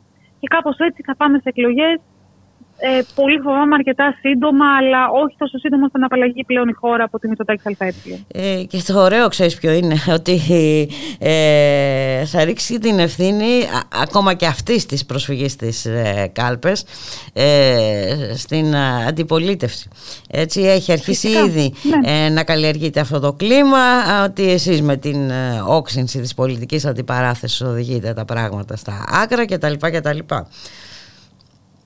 Έχουμε να δούμε πολλά τους επόμενους μήνες. Πιστεύω ότι θα είναι ένα θερμό καλοκαίρι, όχι μόνο από άποψη θερμοκρασιών και πανδημίας, αλλά και όσο πηγαίνουμε προς τις εκλογές, θεωρώ ότι θα ανεβαίνουν οι τόνοι. Και θα πρέπει πραγματικά να δουν οι πολίτες και να αποφασίσουν όταν θα έρθει εκείνη η ώρα ποιο κόμμα και στάθηκε από την αρχή δίπλα τους, ποιοι πρότειναν ε, λύσεις εφικτές, ακόμη και αν αυτές προέλεπαν τη ρήξη γιατί η ρήξη όταν είναι για το όφελος των, ε, των πολλών είναι ο, είναι ο μονόδρομος και να αποφασίζουν σωστά. Ε, και βέβαια θα πρέπει να έχουν οι πολίτες ε, σαφή εικόνα για τις θέσεις των ε, κομμάτων. Έτσι, για συγκεκριμένα πράγματα. Έτσι, ένα παράδειγμα φέρνω ας πούμε, για τη ΔΕΗ και το χρηματιστήριο της ενέργειας. Έτσι, εδώ ε, θα πρέπει να υπάρχουν σαφές, σαφείς απαντήσεις ε, από όλους. Ακριβώς. Έτσι, τη στιγμή που ξέρουμε, ε, ξέρουμε λοιπόν ποιος ευθύνεται για αυτές τις υπερβολικές αυξήσεις έτσι, στο, στις τιμές του ρεύματος και δεν είναι ο πόλεμος φυσικά. Έτσι, ξέρουμε για τις ανατιμήσεις στα τρόφιμα οι οποίες είχαν προηγηθεί του πολέμου στην Ουκρανία. Ναι, σαφείς εξηγήσεις. Ξέρουμε για το κώδικα, ξέρουμε για τον Ηρακλή. Ε, ναι, ξέρουμε τα πάντα και να πάμε λίγο και στην Γαλλία. Ε, είδαμε ότι η συμμαχία ε, κομμάτων της αριστεράς ε, οδήγησε την αριστερά στο καταρχήν πετσόκοψε τον Μακρόν, έτσι ψαλίδισε τον Μακρόν και ε, αύξησε τα ποσοστά της και την έφερε στη θέση της αξιωματικής αντιπολίτευσης. Ε, εκτιμάς ότι υπάρχει μια τέτοια περίπτωση στην Ελλάδα; Μια περίπτωση συμμαχίας δηλαδή αριστερών δυνάμεων. Κοίταξε, αν ε, μιλούσαμε για αριστερές δυνάμεις ε, που δεν θα είχαν ψηφίσει μνημόνιο και δεν θα είχαν φέρει μνημόνιο, όπως έκανε ο ΣΥΡΙΖΑ, ναι, θα, θα υπήρχε ίσως πεδίο συνεργασίας. Από τη στιγμή όμως που ο ΣΥΡΙΖΑ όλα αυτά όσα, όλα όσα συζητήσαμε πριν, από το χρηματιστήριο ενέργειας μέχρι τον Ηρακλή, μέχρι όλα, τα, όλα, όλα αυτά που βλέπουμε τώρα να νομοθετούνται, βασίστηκαν και βασίζονται σε δικά του νομοθετήματα και δικά του βήματα και από τη στιγμή που ο κύριος Τσίπρας και, και το κόμμα του και η παρέα του έδειξαν πως δεν έχουν καμία διάθεση να έρθουν σε ρήξη όταν χρειαστεί για να υπερασπιστούν τους πολίτες, όχι, για μένα δεν υπάρχει τέτοιο περιθώριο. Και ε, θα σου απαντήσω αυτό που λέμε και που λέω και εγώ όσες φορές θα ρωτηθώ, ότι το ΜΕΡΑ25 δημιουργήθηκε όχι για να ξαναδούμε σε υπουργικούς θόκους στελέχη του ΣΥΡΙΖΑ, αλλά πραγματικά για να είμαστε εδώ και να προσφέρουμε μια εναλλακτική ε, που προβλέπει τη ρήξη γιατί είναι ουσιαστικά ο, μόνο, ο μόνος δρόμος εξ, ε, διεξόδου από την κρίση και αν θέλεις για μένα αυτή είναι, αυτό είναι το δικό μου διάβασμα των αποτελεσμάτων στις εκλογές της Γαλλίας. Φάνηκε πως οι πολίτες πλέον έχουν καταλάβει ότι η ρήξη όταν είναι για το καλό τους είναι ο μοναδικός, η μοναδική διέξοδος, ο μοναδικός τρόπος αντίδρασης. Ένας Στην Ελλάδα δεν έχουμε τέτοια κόμματα πέρα από το ΜΕΡΑ25. Ε, εντάξει, μην είσαι και τόσο απόλυτη. Υπάρχουν και κάποιες. Νομίζω ε, ότι τα 4,5 χρόνια διακυβέρνηση του ΣΥΡΙΖΑ απέδειξαν ε, Αριστερά, εντάξει, στην αριστερά δεν, δεν συγκαταλέγεται μόνο ο ΣΥΡΙΖΑ, αν υποθέσουμε ότι είναι ένα κόμμα της αριστεράς. Και το ΚΚΕ επίσης έχει δώσει το δικό του δείγμα γραφής. Δεν, ε, μακάρι, να μπορούσε, μακάρι να μπορούσε να δημιουργηθεί μια τέτοια έτσι, μια είναι μια πηγή δύναμης. Αλλά δυστυχώς με τα δεδομένα, τα κόμματα που υπάρχουν αυτή τη στιγμή, αν μιλήσουμε για την Ελληνική προσωπικά δεν το βλέπω. Να σε ευχαριστήσω πάρα πολύ, Φωτεινή ε, Μπακαδίναμα, για την συνομιλία. Να είσαι καλά, καλή συνέχεια. Καλό μεσημέρι. Γεια χαρά.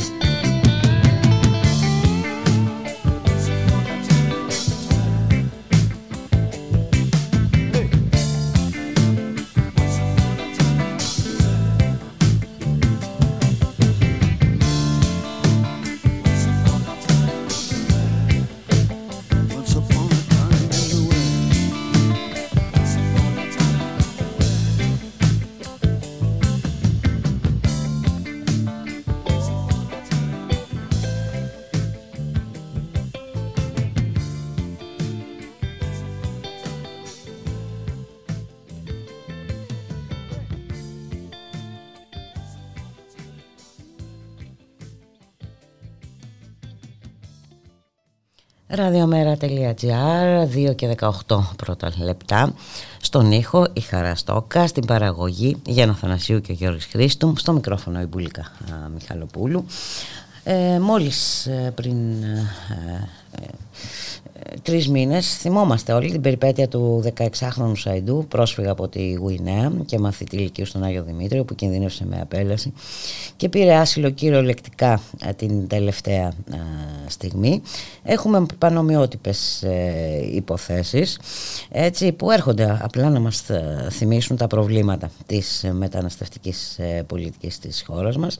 Στη θέση του Σαϊντού αυτή τη φορά είναι ο Σισε ένα 19χρονο παιδί επίσης από την Γουινέα, μαθητή στο βαθύ ε, Σάμου, το εργατικό κέντρο Σάμου, το νομαρχιακό τμήμα της ΑΔΔ, ΕΛΜΕ, καθώς και κοινωνικοί φορείς απευθύνουν κάλεσμα για μαζική συμμετοχή στην παράσταση διαμαρτυρίας που διοργανώνουν ε, την Πέμπτη για στήριξη του πρόσφυγα μαθητή στο δίκαιο ε, αίτημά του για απόδοση ασύλου. Να καλωσορίσουμε τον κύριο Τάκη Διαμαντίδη, είναι γραμματέας της ΕΛΜΕ Σάμου. Καλό σας μεσημέρι κύριε Διαμαντίδη.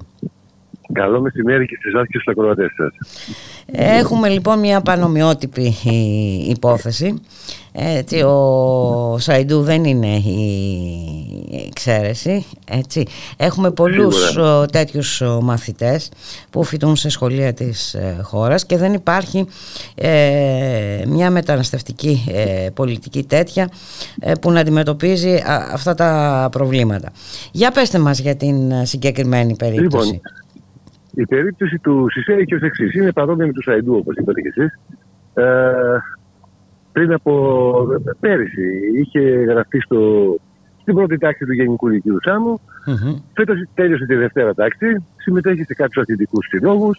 Είναι ένα παιδί με πολλές δραστηριότητες. Ενσωματωμένο, αγαπητός από τους συμμαθητές του και στους αθλητικούς συλλόγους στους οποίους συμμετέχει. Και αυτή τη στιγμή όλε αυτέ τι συνιστώσει της τοπικής κοινωνίας πραγματικά έχουν ανασπεδοθεί. Ε, έχει κάνει αίτηση για άσυλο, η οποία απορρίφθηκε. Μάλιστα. Έκανε προσφυγή κατά της απόρριψης αυτής, η οποία απορρίφθηκε και η προσφυγή και του κοινοποιήθηκε πριν 4-5 μέρες η απόρριψη αυτή. Με αυτή λοιπόν την ευκαιρία και επειδή καταλαβαίνουμε, είπατε και στην αρχή ότι υπήρχε περίπτωση του Σαϊντού. Πήρε κάποια έκταση στο θέμα, τον δέχτηκε ο Πρωθυπουργός και τελικά δόθηκε λύση στο πρόβλημά του. Νομίζω ότι δεν είναι δυνατόν να περιμένουμε να δέχεται ο Πρωθυπουργός για πολλούς και διάφορους λόγους και μετά να δίνεται λύση. Θα έπρεπε αυτό το πράγμα να, να, να προβλέπεται από την νομοθεσία και τη λειτουργία όλων των υπηρεσιών και να δίνεται λύση πραγματικά σε όλα τα παιδιά που το έχουν πάρα πολύ μεγάλη ανάγκη. Δεν ξεχνάμε, αυτή τη στιγμή ακούγεται το όνομα του ΣΥΣΕ. Είχε ακουστεί το όνομα του Σαϊντού. Ξέρετε, υπάρχουν πολλοί ΣΥΣΕ και πάρα πολλοί Σαϊντού. Ακριβώς. Και να, να θυμίσουμε ότι είναι πάρα πολλά παιδιά ε, που ήρθαν στη χώρα μας ως ασυνόδευτοι ανήλικοι. Ε, καταλαβαίνουμε ε, με τι προβλήματα έτσι, και τι, ε, σε ποια θέση βρίσκονται αυτά τα παιδιά. Για να μην πούμε και τα άλλα παιδιά τα οποία δεν κατάφεραν να φύγουν από τη χώρα τους που θα ήθελαν.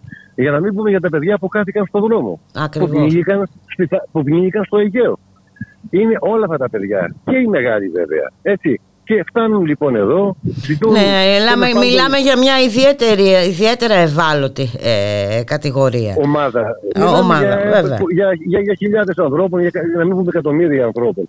Οι οποίοι προφανώς για να αναγκαστούν να φύγουν από τα σπίτια τους, να ξεριζωθούν από εκεί, προφανώς υπάρχουν σοβαρότεροι λόγοι. Είτε είναι οικονομικοί λόγοι, είτε είναι λόγοι πολέμου, είτε είναι πολιτικές διώξεις. Δηλαδή, η βεντάλια των ε, αιτιών που τους κινητοποιούν αυτούς τους ανθρώπους είναι πάρα πολύ μεγάλη. Νομίζουμε λοιπόν ότι όλοι αυτοί οι άνθρωποι δικαιούνται να ζήσουν. Και πρέπει να είναι καλοδεχούμενοι άσχετα από το χρώμα του δέρματός τους, άσχετα από τη θρησκεία στην οποία πιστεύουν, άσχετα και το κυριότερο από την οικονομική τους κατάσταση. Γιατί δυστυχώς πολλά ακούγονται ότι α, είναι μουσουλμάνοι, θα μας κάνουν, θα μας ράνουν. Όταν όμως εμφανιστούν κάποιοι πλούσιοι μουσουλμάνοι, εκεί ξεχνιούνται όλα αυτά τα πράγματα. Ε, ναι, εκεί δεν υπάρχουν προβλήματα. Και, ναι. και και από όλα. Το αδίκαιο αυτών των ανθρώπων είναι, η φτώχεια τους κατά κύριο λόγο. Αυτό, αυτό είναι το μεγάλο τους φταίξιμο, το μεγάλο τους αδίκημα και αυτό πληρώνουν. Είναι πάρα πολύ λοιπόν. Βέβαια, εμείς επικεντρώνουμε στο ΣΥΣΕ για το λόγο ότι εκπαιδευτικοί είμαστε. Υπάρχει μια μεγαλύτερη ευαισθησία για ένα παιδί που πραγματικά που προσπαθεί να σταθεί, να, να ριζώσει κάπου έτσι, αλλά ταυτόχρονα δεν, δεν ξεχνάμε και όλους τους υπόλοιπους. Δεν ξεχνάμε ούτε τις αιτίες που δημιουργούν τους πολέμους, την οικονομική εκμετάλλευση που υπάρχει, όλα αυτά τα πράγματα.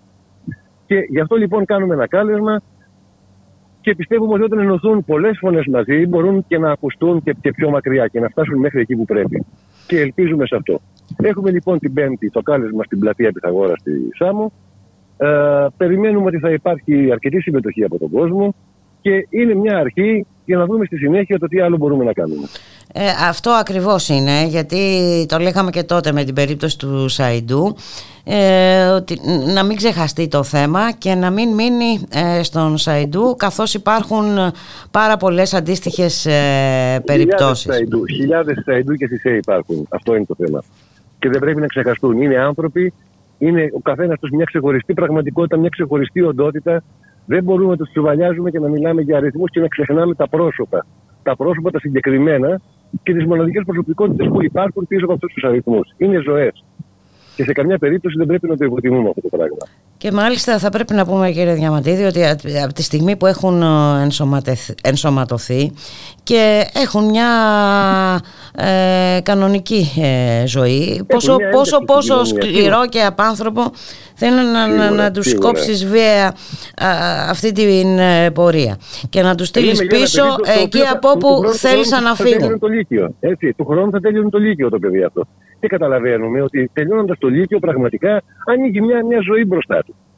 Λοιπόν, και το να τους στερείται αυτή η δυνατότητα αυτή τη στιγμή πιστεύουμε ότι είναι τουλάχιστον απάνθρωπος. Έτσι. Αυτό.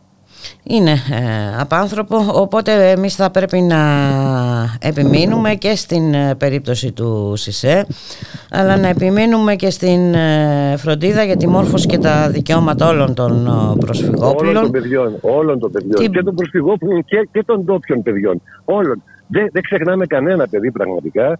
Όλα τα παιδιά δικαιούνται να ζήσουν, δικαιούνται να μορφωθούν άσχετα από το χρώμα τους, από τη φυλή τους, από τη θρησκεία τους, από, από την οικονομική κατάσταση των γονιών τους.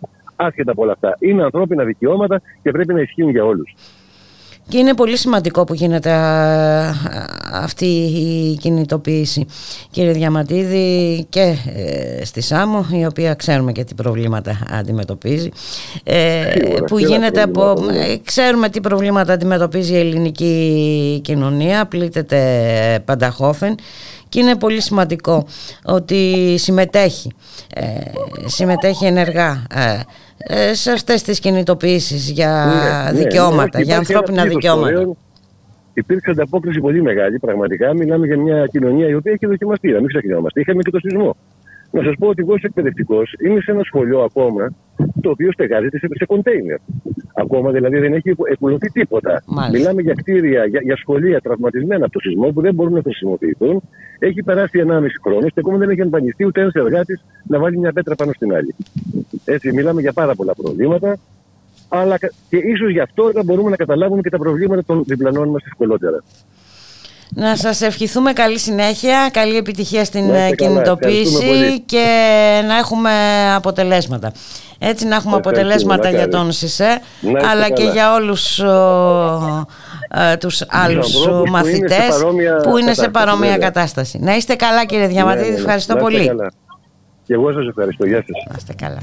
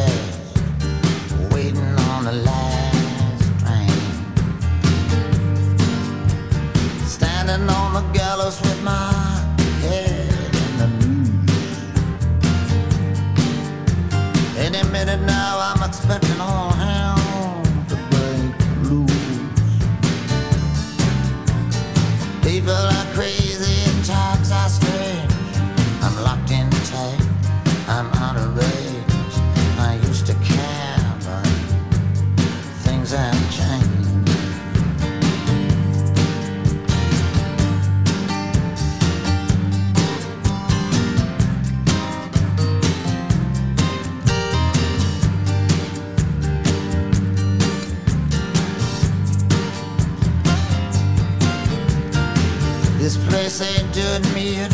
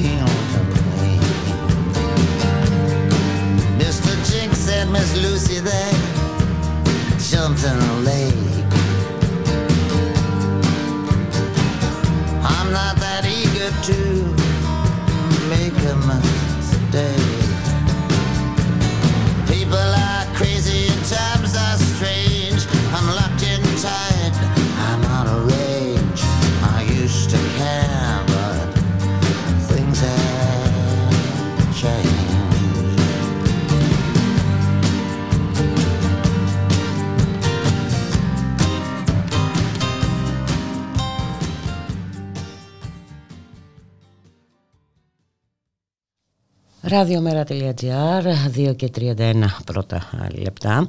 Και βέβαια δεν είναι μόνο ο Σαϊντού, δεν είναι μόνο ο Σισε, είναι χιλιάδες ε, παιδιά που καλούνται ε, να εγκαταλείψουν βιαίως την ε, καθημερινότητά τους και να επιστρέψουν από εκεί που έφυγαν για διάφορους λόγους.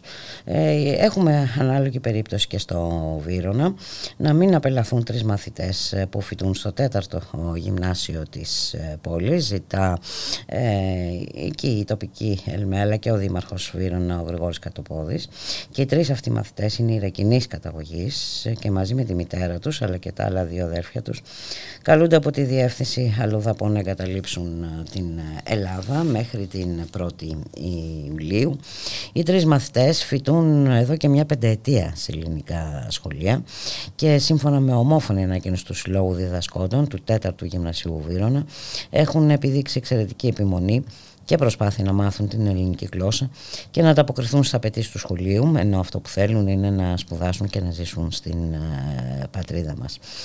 Ε, έχουν δικαίωμα αυτά τα παιδιά, τους οφείλουμε ε, ε, αυτό το δικαίωμα να παραμείνουν στην χώρα μας και να συνεχίσουν τις σπουδές τους και φυσικά η απάντηση του κράτους, του ελληνικού κράτους δεν μπορεί να είναι η απέλασή τους από τη χώρα. Μαζί λοιπόν όπως με το Σαϊντού πριν από ένα τρίμηνο περίπου με τον Σισε αλλά και όλα τα άλλα τα παιδιά που διεκδικούν το δικαίωμά τους να ζήσουν και εμείς δεν μπορούμε να τους το στερούμε.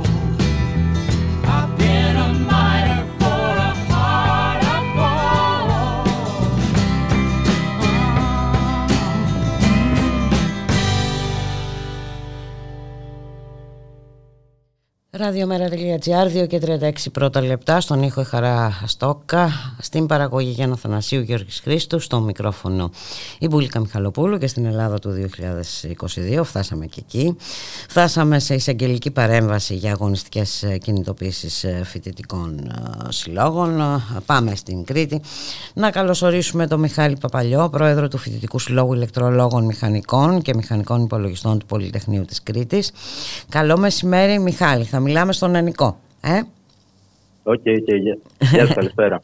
Γεια χαρά. Λοιπόν, ε, ε, έλαβες κλήση να πας στην ασφάλεια δι' υπόθεσή σου; Ε, ναι, βασικά αυτό που έγινε δεν ήμουν μόνος μου. Είμαστε ε, 8 άτομα που, ε, που πήραμε κλήση τέλος πάντων από την ασφάλεια Χανίων. Mm. Πριν μια εβδομάδα έγινε αυτό το γεγονός. Στην αρχή ήμασταν 6 και το Σάββατο γίναμε 8 και δεν ξέρουμε πώ ακόμα η αλήθεια είναι. Α, μάλιστα. Δηλαδή δεν αποκλείεται να ναι. έχουμε κι άλλα.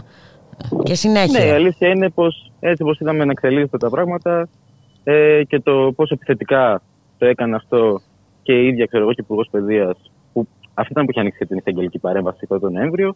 Ήταν κατά παραγγελία δεν... της, μάλιστα. Ναι, δεν είναι κάτι που να ακούσουμε και για άλλους οι οποίοι μπορούν να καλευτούν. Μάλιστα και γιατί ζήτησε η Υπουργός Παιδείας την εισαγγελική έρευνα; Ε, ουσιαστικά, εμείς αυτή τη στιγμή δεν ε, ξέρουμε τι λέει και η δικογραφία. Εμείς αυτή τη στιγμή καλούμαστε, ξέρω εγώ, σε, ε, σε προανάκριση ουσιαστικά με τον εισαγγελέα Ναι. ε, των Χανίων. Ε, η εισαγγελική παρέμβαση που είχε κάνει τότε τον Νοέμβριο ήταν πάνω ε, σε μια ε, χιδαία τοποθέτηση κοσμητείας του ΙΜΗ, του κ. Γαριστινού, η οποία ουσιαστικά περιέγραφε τη, για, την παράθεση διαμαρτυρίας που είχαμε κάνει και κινητοποίηση τους θετικούς συλλόγους με αποφάσει, έτσι. Ναι. Ε, Ω μια ομοιρία στο γραφείο του. Που και εμείς διαψεύσαμε, όπως και όλη η κοινότητα. Μάλιστα. Και μάλιστα ε, και οι επόμενες κινήσεις που ή- ήταν πολύ επιτυχημένες. Και το λέω αυτό, το λέω επειδή ήταν αυτές οι κινήσεις που εν τέλει σταμάτησαν και την ίδια κίνηση της αρχής διαδικασίας ε, εις βάρος συμφοιτητή μας για πραγματικά μία φύσα. Α, μάλιστα. Α, δηλαδή ε, είχε επιχειρηθεί πειθαρχική δια, ε, διαδικασία εναντίον φοιτητής για, για αφισορύπανση. Εν ολίγης. Ναι, ουσιαστικά, ναι, εν ολίγης. ουσιαστικά αυτό που λέγαμε κιόλας και εμείς ανοίγαμε ε, ήταν ξέρω εγώ, πως κανένας φοιτητής δεν πρόκειται ξέρω εγώ, να περάσει πειθαρχικό και συνδικαλιστική του δράση. Και πραγματικά γιατί η, η αφίσα ξέρω εγώ, που τότε τι, σε τι έκανε, καλώς ξέρω εγώ, το φοιτητικό σύλλογο στη στη Σύγκλιτο, Μμμ. έτσι ώστε ξέρω εγώ, να λυθούν τα θέματα της σχολής εκείνη της περίοδου. Μάλιστα. Μάλιστα. Ε, Και- Ναι, συνέχισε, Μιχάλη. Τότε, τότε ο Σύλλογος είχε κάνει πολλές κινητοποιήσεις. Εννοείται στο πλάι του φοιτητή μας, οι οποίες ήταν και αυτές που κατάφεραν να παγώσουν αυτή τη διαδικασία. Μμμ. Ε, κινητοποιήθηκαν με μεγάλη επιτυχία και μεγάλη μαζικότητα. Ε, και εν τέλει, μετά από δύο εβδομάδες που είχε τελειώσει όλο αυτό το σκηνικό, ε, μάλιστα στις κινητοποιήσεις καταφέραμε να πάρουμε και τοποθέτηση στην Κλήτο, η οποία να λέει ότι κανένα φοιτητή του Πολυτεχνείου Κρήτης δεν θα περάσει πειθαρχικό για τη συνδικαλιστική του δράση. Μμμ. Μετά από δύο εβδομάδες από όλα αυτά, έχετε ξέρω εγώ ότι η σε- η Κεραμέως ξέρω εγώ ζητάει εισαγγελέα ε, στο Πολυτεχνείο Κρήτης, κάτι το οποίο έφαγε άκυρο και από τους ίδιους καθηγητέ. Γιατί είχαν βγει και τότε ακαδημαϊκοί και λέγανε, ξέρω εγώ, το θέμα έχει λήξει. Μάλιστα. Και ότι δεν υπάρχει Έτσι, λόγος ε, να συνεχιστεί η ιστορία. Μάλιστα. Ναι, τίποτα, τίποτα. Και μετά από 8 μήνες, ε, ουσιαστικά παρακάμπτοντα και, το- και τη διοίκηση, της Σύγκλιτο, ουσιαστικά το αυτοδιοίκητο των πανεπιστημίων, Μμμ. Ε, Ε, παίρνουμε εξάλλου εμείς, αυτό ξέρω εγώ, προβλέπεται τις και στο νέο νόμο πλαίσιο ε, το οποίο χρησιμοποιεί αν και δεν έχει ψηφιστεί ακόμα ε, η κυρία Κεραμέως για τα συμβούλια διοίκησης. ναι, ναι, ναι, ναι, ναι, ναι, ναι. Ναι, ναι, ναι. Εννοείται πως και αυτή η κίνηση που γίνεται σε αυτή την περίοδο, με αυτή την κυρία, εννοείται πως συνδυάζεται και με το νέο νομοπλαίσιο, αλλά και με όλη την κατάσταση που βλέπουμε στα πανεπιστήμια. Ε, και Πόσο την μάλλον, ξέρω εγώ, προσπάθεια και το ότι- για εγκατάσταση της πανεπιστημιακής αστυνομίας. Ε, Όλοι είδαμε τι έγινε στο Αριστοτέλειο, Πανεπιστήμιο της Θε- Θεσσαλονίκης. Ναι, βεβαίως, με το φοιτητή μας, το, το Γιάννη τον Τουσάκη, ο οποίος ε, παραλίγο ξέρω εγώ να, να έχουμε νεκρό μέσα στο χώρο του Απιθύτα. Ε, με ευθεία ε, βολίκο του λάμψης, αλλά και ο ίδιος πόσο βαρύ τραυματισμούς είχε μετά από αυτό. Δηλαδή, η κατάσταση ξέρω εγώ, στο και στο γειτονικό ήταν, ήταν πολύ τεταμένη. Ήταν μια κατάσταση ξέρω εγώ, που η ίδια κυβέρνηση σου βγάζει ένα ψευδοδίπολο που σου έλεγε ε, είμαι τι βιβλιοδίκε, είμαι τι βαριοπούλε. Παρ' όλα αυτά, οι σύλλογοι απαντούσαν ε, εξώστρεφα ότι εμείς δεν θέλουμε ξέρω εγώ, καμία παρασυμμετική αστυνομία μέσα στο σχολείο. Το, ίδιο, το οποίο απάντησαν, έχουν απαντήσει ήδη τρεις φορές και τους έχουν βγάλει έξω. Με τελευταία φορά το 10 Ιούνιου στις πύλε του ΕΚΠΑ και του ΜΠ. Που ήταν πολύ μαζικέ κινητοποιήσει για, αυτό το- για αυτό το ζήτημα. Και τέλει όντως ήταν αυτές που κατάφεραν να βγάλουν ξέρω εγώ, τους μπάτσου από τις σχολές. Ε, επί της ουσίας δηλαδή ε, τώρα έχουμε στοχοποίηση και απόπειρα ποινικής δίωξης ε, εναντίον σας έτσι, για κινητοποίησεις. Ε, ναι, έχουμε. ναι. Για συνδικαλιστική Ε, ναι. δράση και υλοποίηση Αυτό αποφάσεων είναι- των φοιτητικών συλλόγων όμως έτσι. Δεν, ε, δεν είναι κάτι που ε, αποφασίσετε μόνοι σας Όχι βεβαίως. Είναι, και ε, αυτό, είναι μπορούμε τρομοκρατία. ανοιχτά, νομίζω μπορούμε να μιλήσουμε για επίθεση ε, και στις συνδικαλιστικές ελευθερίες αλλά και στα δημοκρατικά δικαιώματα. Ναι, βεβαίως. Και βέβαια όλα αυτά μας θυμίζουν οι κλήσεις στην ασφάλεια και τα λοιπά ε, πολύ παλιές ε, ε, εποχές, ε, Μιχάλη. Ισχύει και ισχύει ότι αυτές οι πρακτικές είναι χουντικής εμπνεύσεως. Πάμε 45 και χρόνια πίσω. με αυτές τις εικόνες. Ε, και όντως, αυτή την περίοδο βλέπουμε μια ευθεία επίθεση από την κυβέρνηση στις συνδικαλιστικές πρακτικές, στους συλλόγους, στον τρόπο που και εμείς ήδη μπορούμε να παίρνουμε αποφάσεις και να βγάζουμε ξέρω, για το όργανά μας. Τότε, τον Οκτώβριο, ήταν ξέρω, μια από τι πρώτε επιθέσει. Που ήθελε να βγάλει, ξέρω εγώ, ε, πρακτικές του συλλόγου με αποφάσεις, οτιδήποτε σημαίνει αυτό, θα θέλει να τις βγάλει ότι δεν ήταν ξέρω εγώ τέτοιε κινήσεις. Προσπαθείς ουσιαστικά να προμοποιήσεις και το ίδιο το συνδικαλισμό όπως το ξέρουμε. Και πόσο μάλλον και μέσα στα πανεπιστήμια, που από ό,τι φαίνεται είναι και πάρα πολύ πετυχημένος. Γιατί ε, τότε και τώρα βασικά με το νόμο που είχε έρθει πέρσι το Γενάρη, το νόμο και αμέσω Χρυσοχοίδη, όλη η ακαδημαϊκή κοινότητα έχει βγάλει ξέρω εγώ αποφάσεις που το καταδίκαζε. Και ακόμα το κάνει κιόλας. Και το κάνει και έμπραχτα. Ναι, Γι' αυτό και δεν, έχει, ουσιαστικά, δεν έχουμε δει ξέρω εγώ ακόμα παραστατική αστυνομία.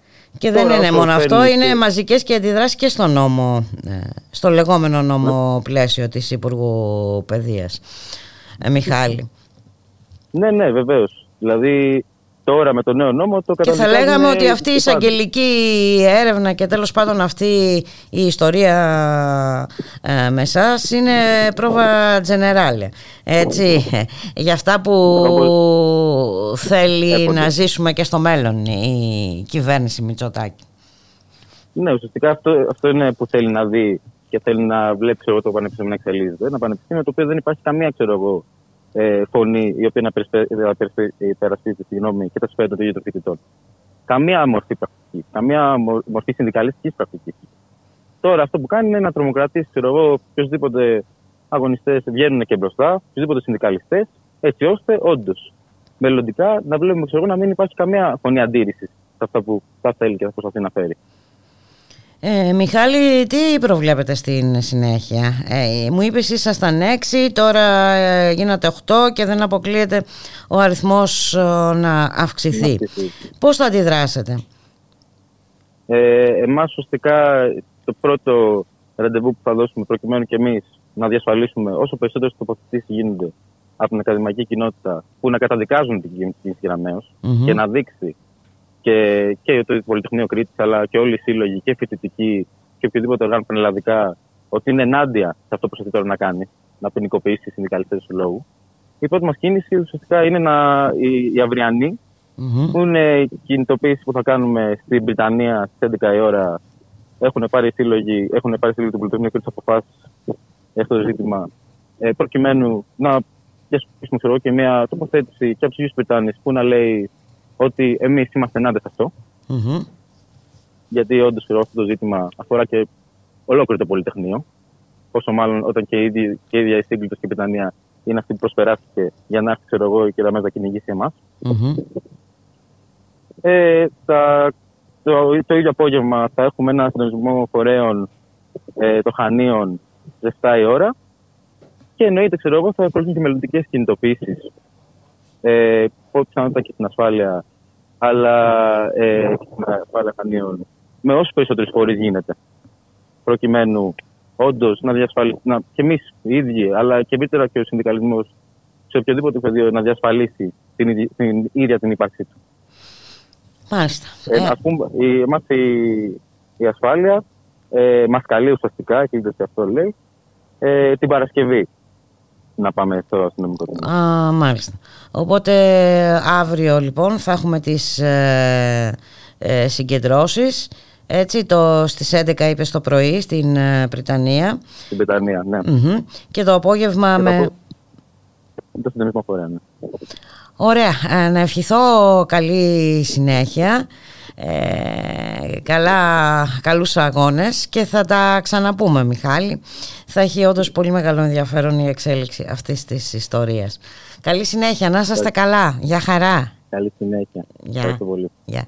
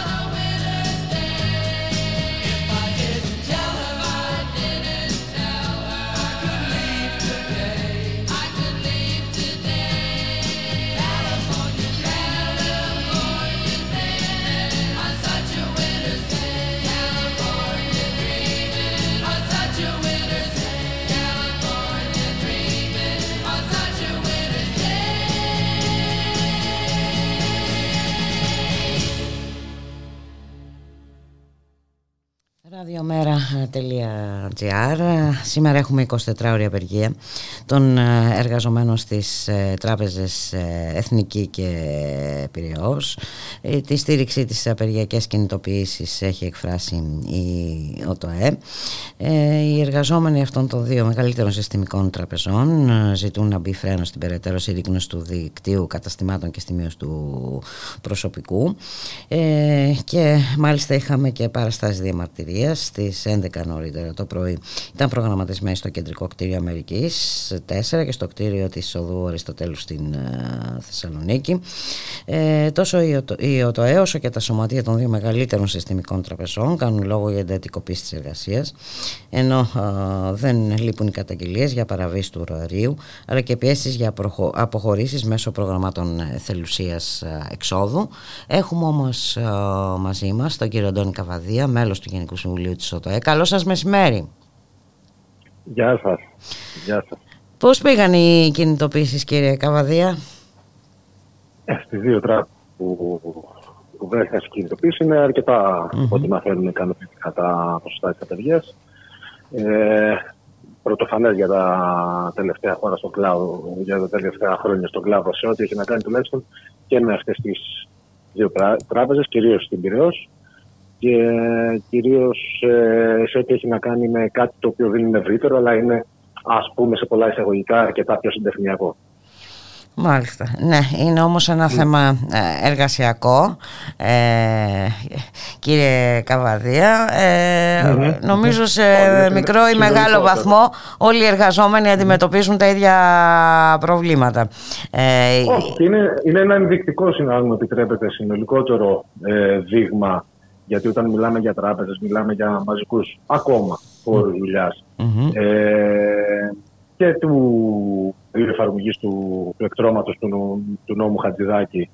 Αλλά μιλάμε για μεγάλες επιχειρήσεις και να ξέρετε πάντα ότι όταν ε, συμβαίνει κάτι στις τράπεζες, αυτό συνέβαινε και, και τα παλαιότερα χρόνια, αλλά συμβαίνει και τώρα, σε εργασιακό επίπεδο, είναι και ενδεικτικό για το τι θα συμβεί και και σε μεγάλους άλλους ε, χώρους έτσι, μαζικούς. Ε, οπότε η άρνηση ε, των δύο τραπεζών, γιατί περί αυτού πρόκειται, ε, να υπογράψουν επιχειρησιακή σύμβαση ακόμα και σε διεκδικητικά πλαίσια που εγώ λέω ότι είναι πιο κάτω από τις πραγματικές ανάγκες των εργαζομένων σήμερα, πληθωρισμός, ενέργεια κτλ. Ε, τα ξέρουμε όλοι. Ακόμα λοιπόν και σε αυτό το επίπεδο όταν αρνούνται να παραχωρήσουν ε, ελάχιστο. Έστω και το ελάχιστο. Από τα υπερκέρδη. Από τα υπερκέρδη ναι, γιατί να το πούμε και αυτό. Ε, ναι, να το πούμε. Από τα υπερκέρδη. Οι τράπεζες δεν είναι μόνο τα υπερκέρδη τώρα, είναι και ότι αν θυμάστε καλά να σας θυμίσω ότι οι ελληνικές τράπεζες, οι τέσσερις τιμικέ, έχουν ανακεφαλοποιηθεί όλο αυτό το διάστημα της κρίσης με χρήματα τα οποία τα φορτώθηκε ο ελληνικός λαός με την προοπτική, έτσι, με την προοπτική ότι μόλις ξεμπερδέψουμε αυτό και ξεμπερδέψουν με τα κόκκινα δάνεια, μόλις ξεμπερδέψουν με την κρίση κτλ. Και οι εργαζόμενοι που είχαν υποστεί ε, πάρα πολύ σημαντικές μειώσεις σε όλο αυτό το διάστημα της κρίσης. Αλλά και η ελληνική κοινωνία με τα υπερκέρδη που θα καταγράψουν οι τράπεζε φεύγοντας, κάνοντας το άλμα μπροστά. Λέω, μεταφέρω τα λόγια. Ναι, θα, εντάξει. Τίποτα ε, από αυτά δεν είδαμε, έτσι. Την οικονομία, ναι. αλλά και θα, θα αποκαθιστούσαν τους ε, μισθούς ε, των ε, τραπεζοπαλίων Τίποτα από όλα αυτά δεν έχει συμβεί και μιλάμε για μια ακραία προκλητική συμπεριφορά, ενδεικτική του πώς θέλει να κινηθεί γενικότερα το γενικότερα η εργοδοσία σε όλους τους κλάδους. Μάλιστα. Και έχουμε να υποθέσω φαινόμενα που παρατηρούνται σε πολλούς χώρους δουλειάς, έτσι, υπερεργασία. Ε... Ναι, και δεν είναι μόνο, ναι. ναι. δεν είναι μόνο αυτό το οποίο συζητούσαμε πριν για την άρνησή τους να υπογράψουν επιχειρησιακή στους δύο αυτούς χώρους σύμβαση. Είναι το ότι οι τραπεζοί πάλι περιμένοντας το Μάρμαρο και του σχεδιασμού για το κλείσιμο καταστημάτων, για, να, για τη μετάβαση έτσι, σε αυτό που λένε τέταρτη βιομηχανική επανάσταση και στο digital banking, έχουν πληρώσει όλη αυτή την κρίση. Δηλαδή, άνθρωποι, ειδικά από πολλές επαρχίες, αλλά και στην Αττική, έχουν αναγκαστεί ε, με το μαχαίρι στο λαιμό να υπογράψουν εθελούσιες συμβάσεις ε, ή να μετακινηθούν σε άλλες πόλεις, να μαζέψουν σε ένα βράδυ τη ζωή τους, την οικογένειά τους και να βρεθούν εκεί που τους ορίζει ότι υπάρχει θέση εργασίας στις τράπεζες. Μιλάμε για τρομερή υπεραντιτικοποίηση, μιλάμε για πλήρωτες υπερορίες, μιλάμε για όλα αυτά τα οποία βγαίνουν και το σύνολο του εργατικού κόσμου. Δηλαδή, αλλά στις τράπεζες πλέον έχει ξεφύγει η κατάσταση. Σε ό,τι αφορά την εντατικοποίηση και τις απειλές για αποχώρησης από, το, από τους οργανισμούς. Μάλιστα. Οι διοικήσεις των δύο τραπεζών τι απάντησαν, τι απαντούν. Ε... Για, για να βρίσκονται οι δύο χώροι και οι συνάδελφοί μας ε, σε απεργία προφανώς. Ναι, ναι, ε, λέω, αλλά και ναι. Ε, σήμερα που έγινε η απεργία. Ναι. Έγινε κάποια ε, προσπάθεια συνάντησης κτλ. κτλ. Ακόμα, για να είμαι ειλικρινής, εγώ δεν έχω κάποια ενημέρωση ότι έχει υπάρξει κάποια συνάντηση, τουλάχιστον με τα διοικητικά συμβούλια των, των δύο χώρων. Ε, φαντάζομαι ότι θα γίνει κάποια επαναπροσέγγιση, αλλά πρέπει να σας πω ότι βρισκόμαστε και λίγο πριν τη λήξη και της μετενέργειας στην Εθνική Τράπεζα και της μετενέργειας ε, της ε, εκεί επιχειρησιακής σύμβασης. Άρα εδώ πάμε σε άλλες καταστάσεις. Και ε, εντάξει, ε, ε, μπορεί όσο και αν είναι να το παίζουν, δεν νομίζω, ή μάλλον θέλω να πιστεύω, ότι έτσι θα γίνει, ότι θέλουν να μπουν σε αυτή τη διαδικασία. Αν θέλουν να μπουν σε αυτή τη διαδικασία, τότε είμαι βέβαιος θα πάρουν μια μαζική και συνολική απάντηση και στους χώρους, αλλά και γενικά από ολόκληρο τον κλάδο. Γιατί ό,τι σημαίνει στην μια τράπεζα είναι ε, μια κίνηση του λαγού που λέμε, ας πούμε, για να δούμε τι θα συμβεί και στην και επόμενη. Στις επόμενες. Ε, και φαντάζομαι ότι η Ομοσπονδία και το σύνολο των συναδέλφων θα απαντήσουν και μαζικά και δυναμικά και αγωνιστικά και καλά θα κάνουν να πάνε σε υπογραφή επιχειρησιακής σύμβασης με αυτό που ορίζει και η ανάγκη και η απέτηση των συναδέλφων. Ωραία, μένει να τα δούμε όλα αυτά κύριε Καβαδία. Να σας ευχαριστήσουμε πάρα πολύ ε, για τη συνομιλία. Καλή συνέχεια. Να, να είστε καλά, καλά κι εσείς. Γεια σας. Και εδώ εμείς φτάνουμε σιγά σιγά στο τέλος. Να σας ευχηθούμε να είστε όλες και όλοι καλά. Εμείς καλώς έχονταν το πράγμα θα τα ξαναπούμε αύριο στη μία το μεσημέρι και θα σας αποχαιρετήσουμε με John Lee Hooker που πέθανε μια μέρα σαν και αυτή το 2001.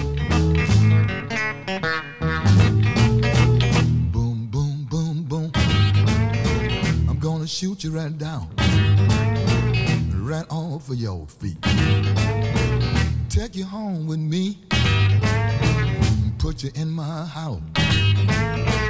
Boom, boom, boom, boom. Mm-hmm. Mm-hmm. I love to see you walk up and down the floor. You're talking to me, that baby talk. I just like it like that. Or when you talk like that, you knocks me out. Right off of my feet. How, how, how, how. Oh,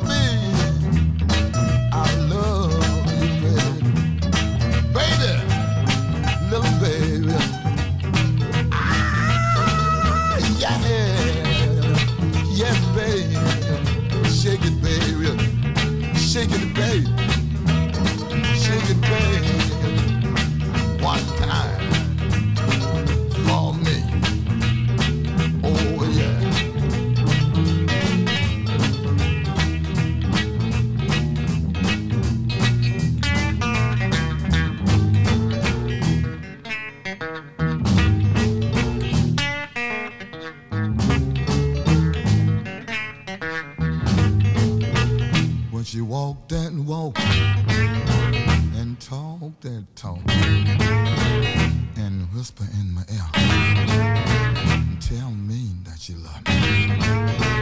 I love that talk, that baby talk. But when she talk like that. She knocks me dead right off of my feet. How, how, how, how. Oh, yeah. Well, come on.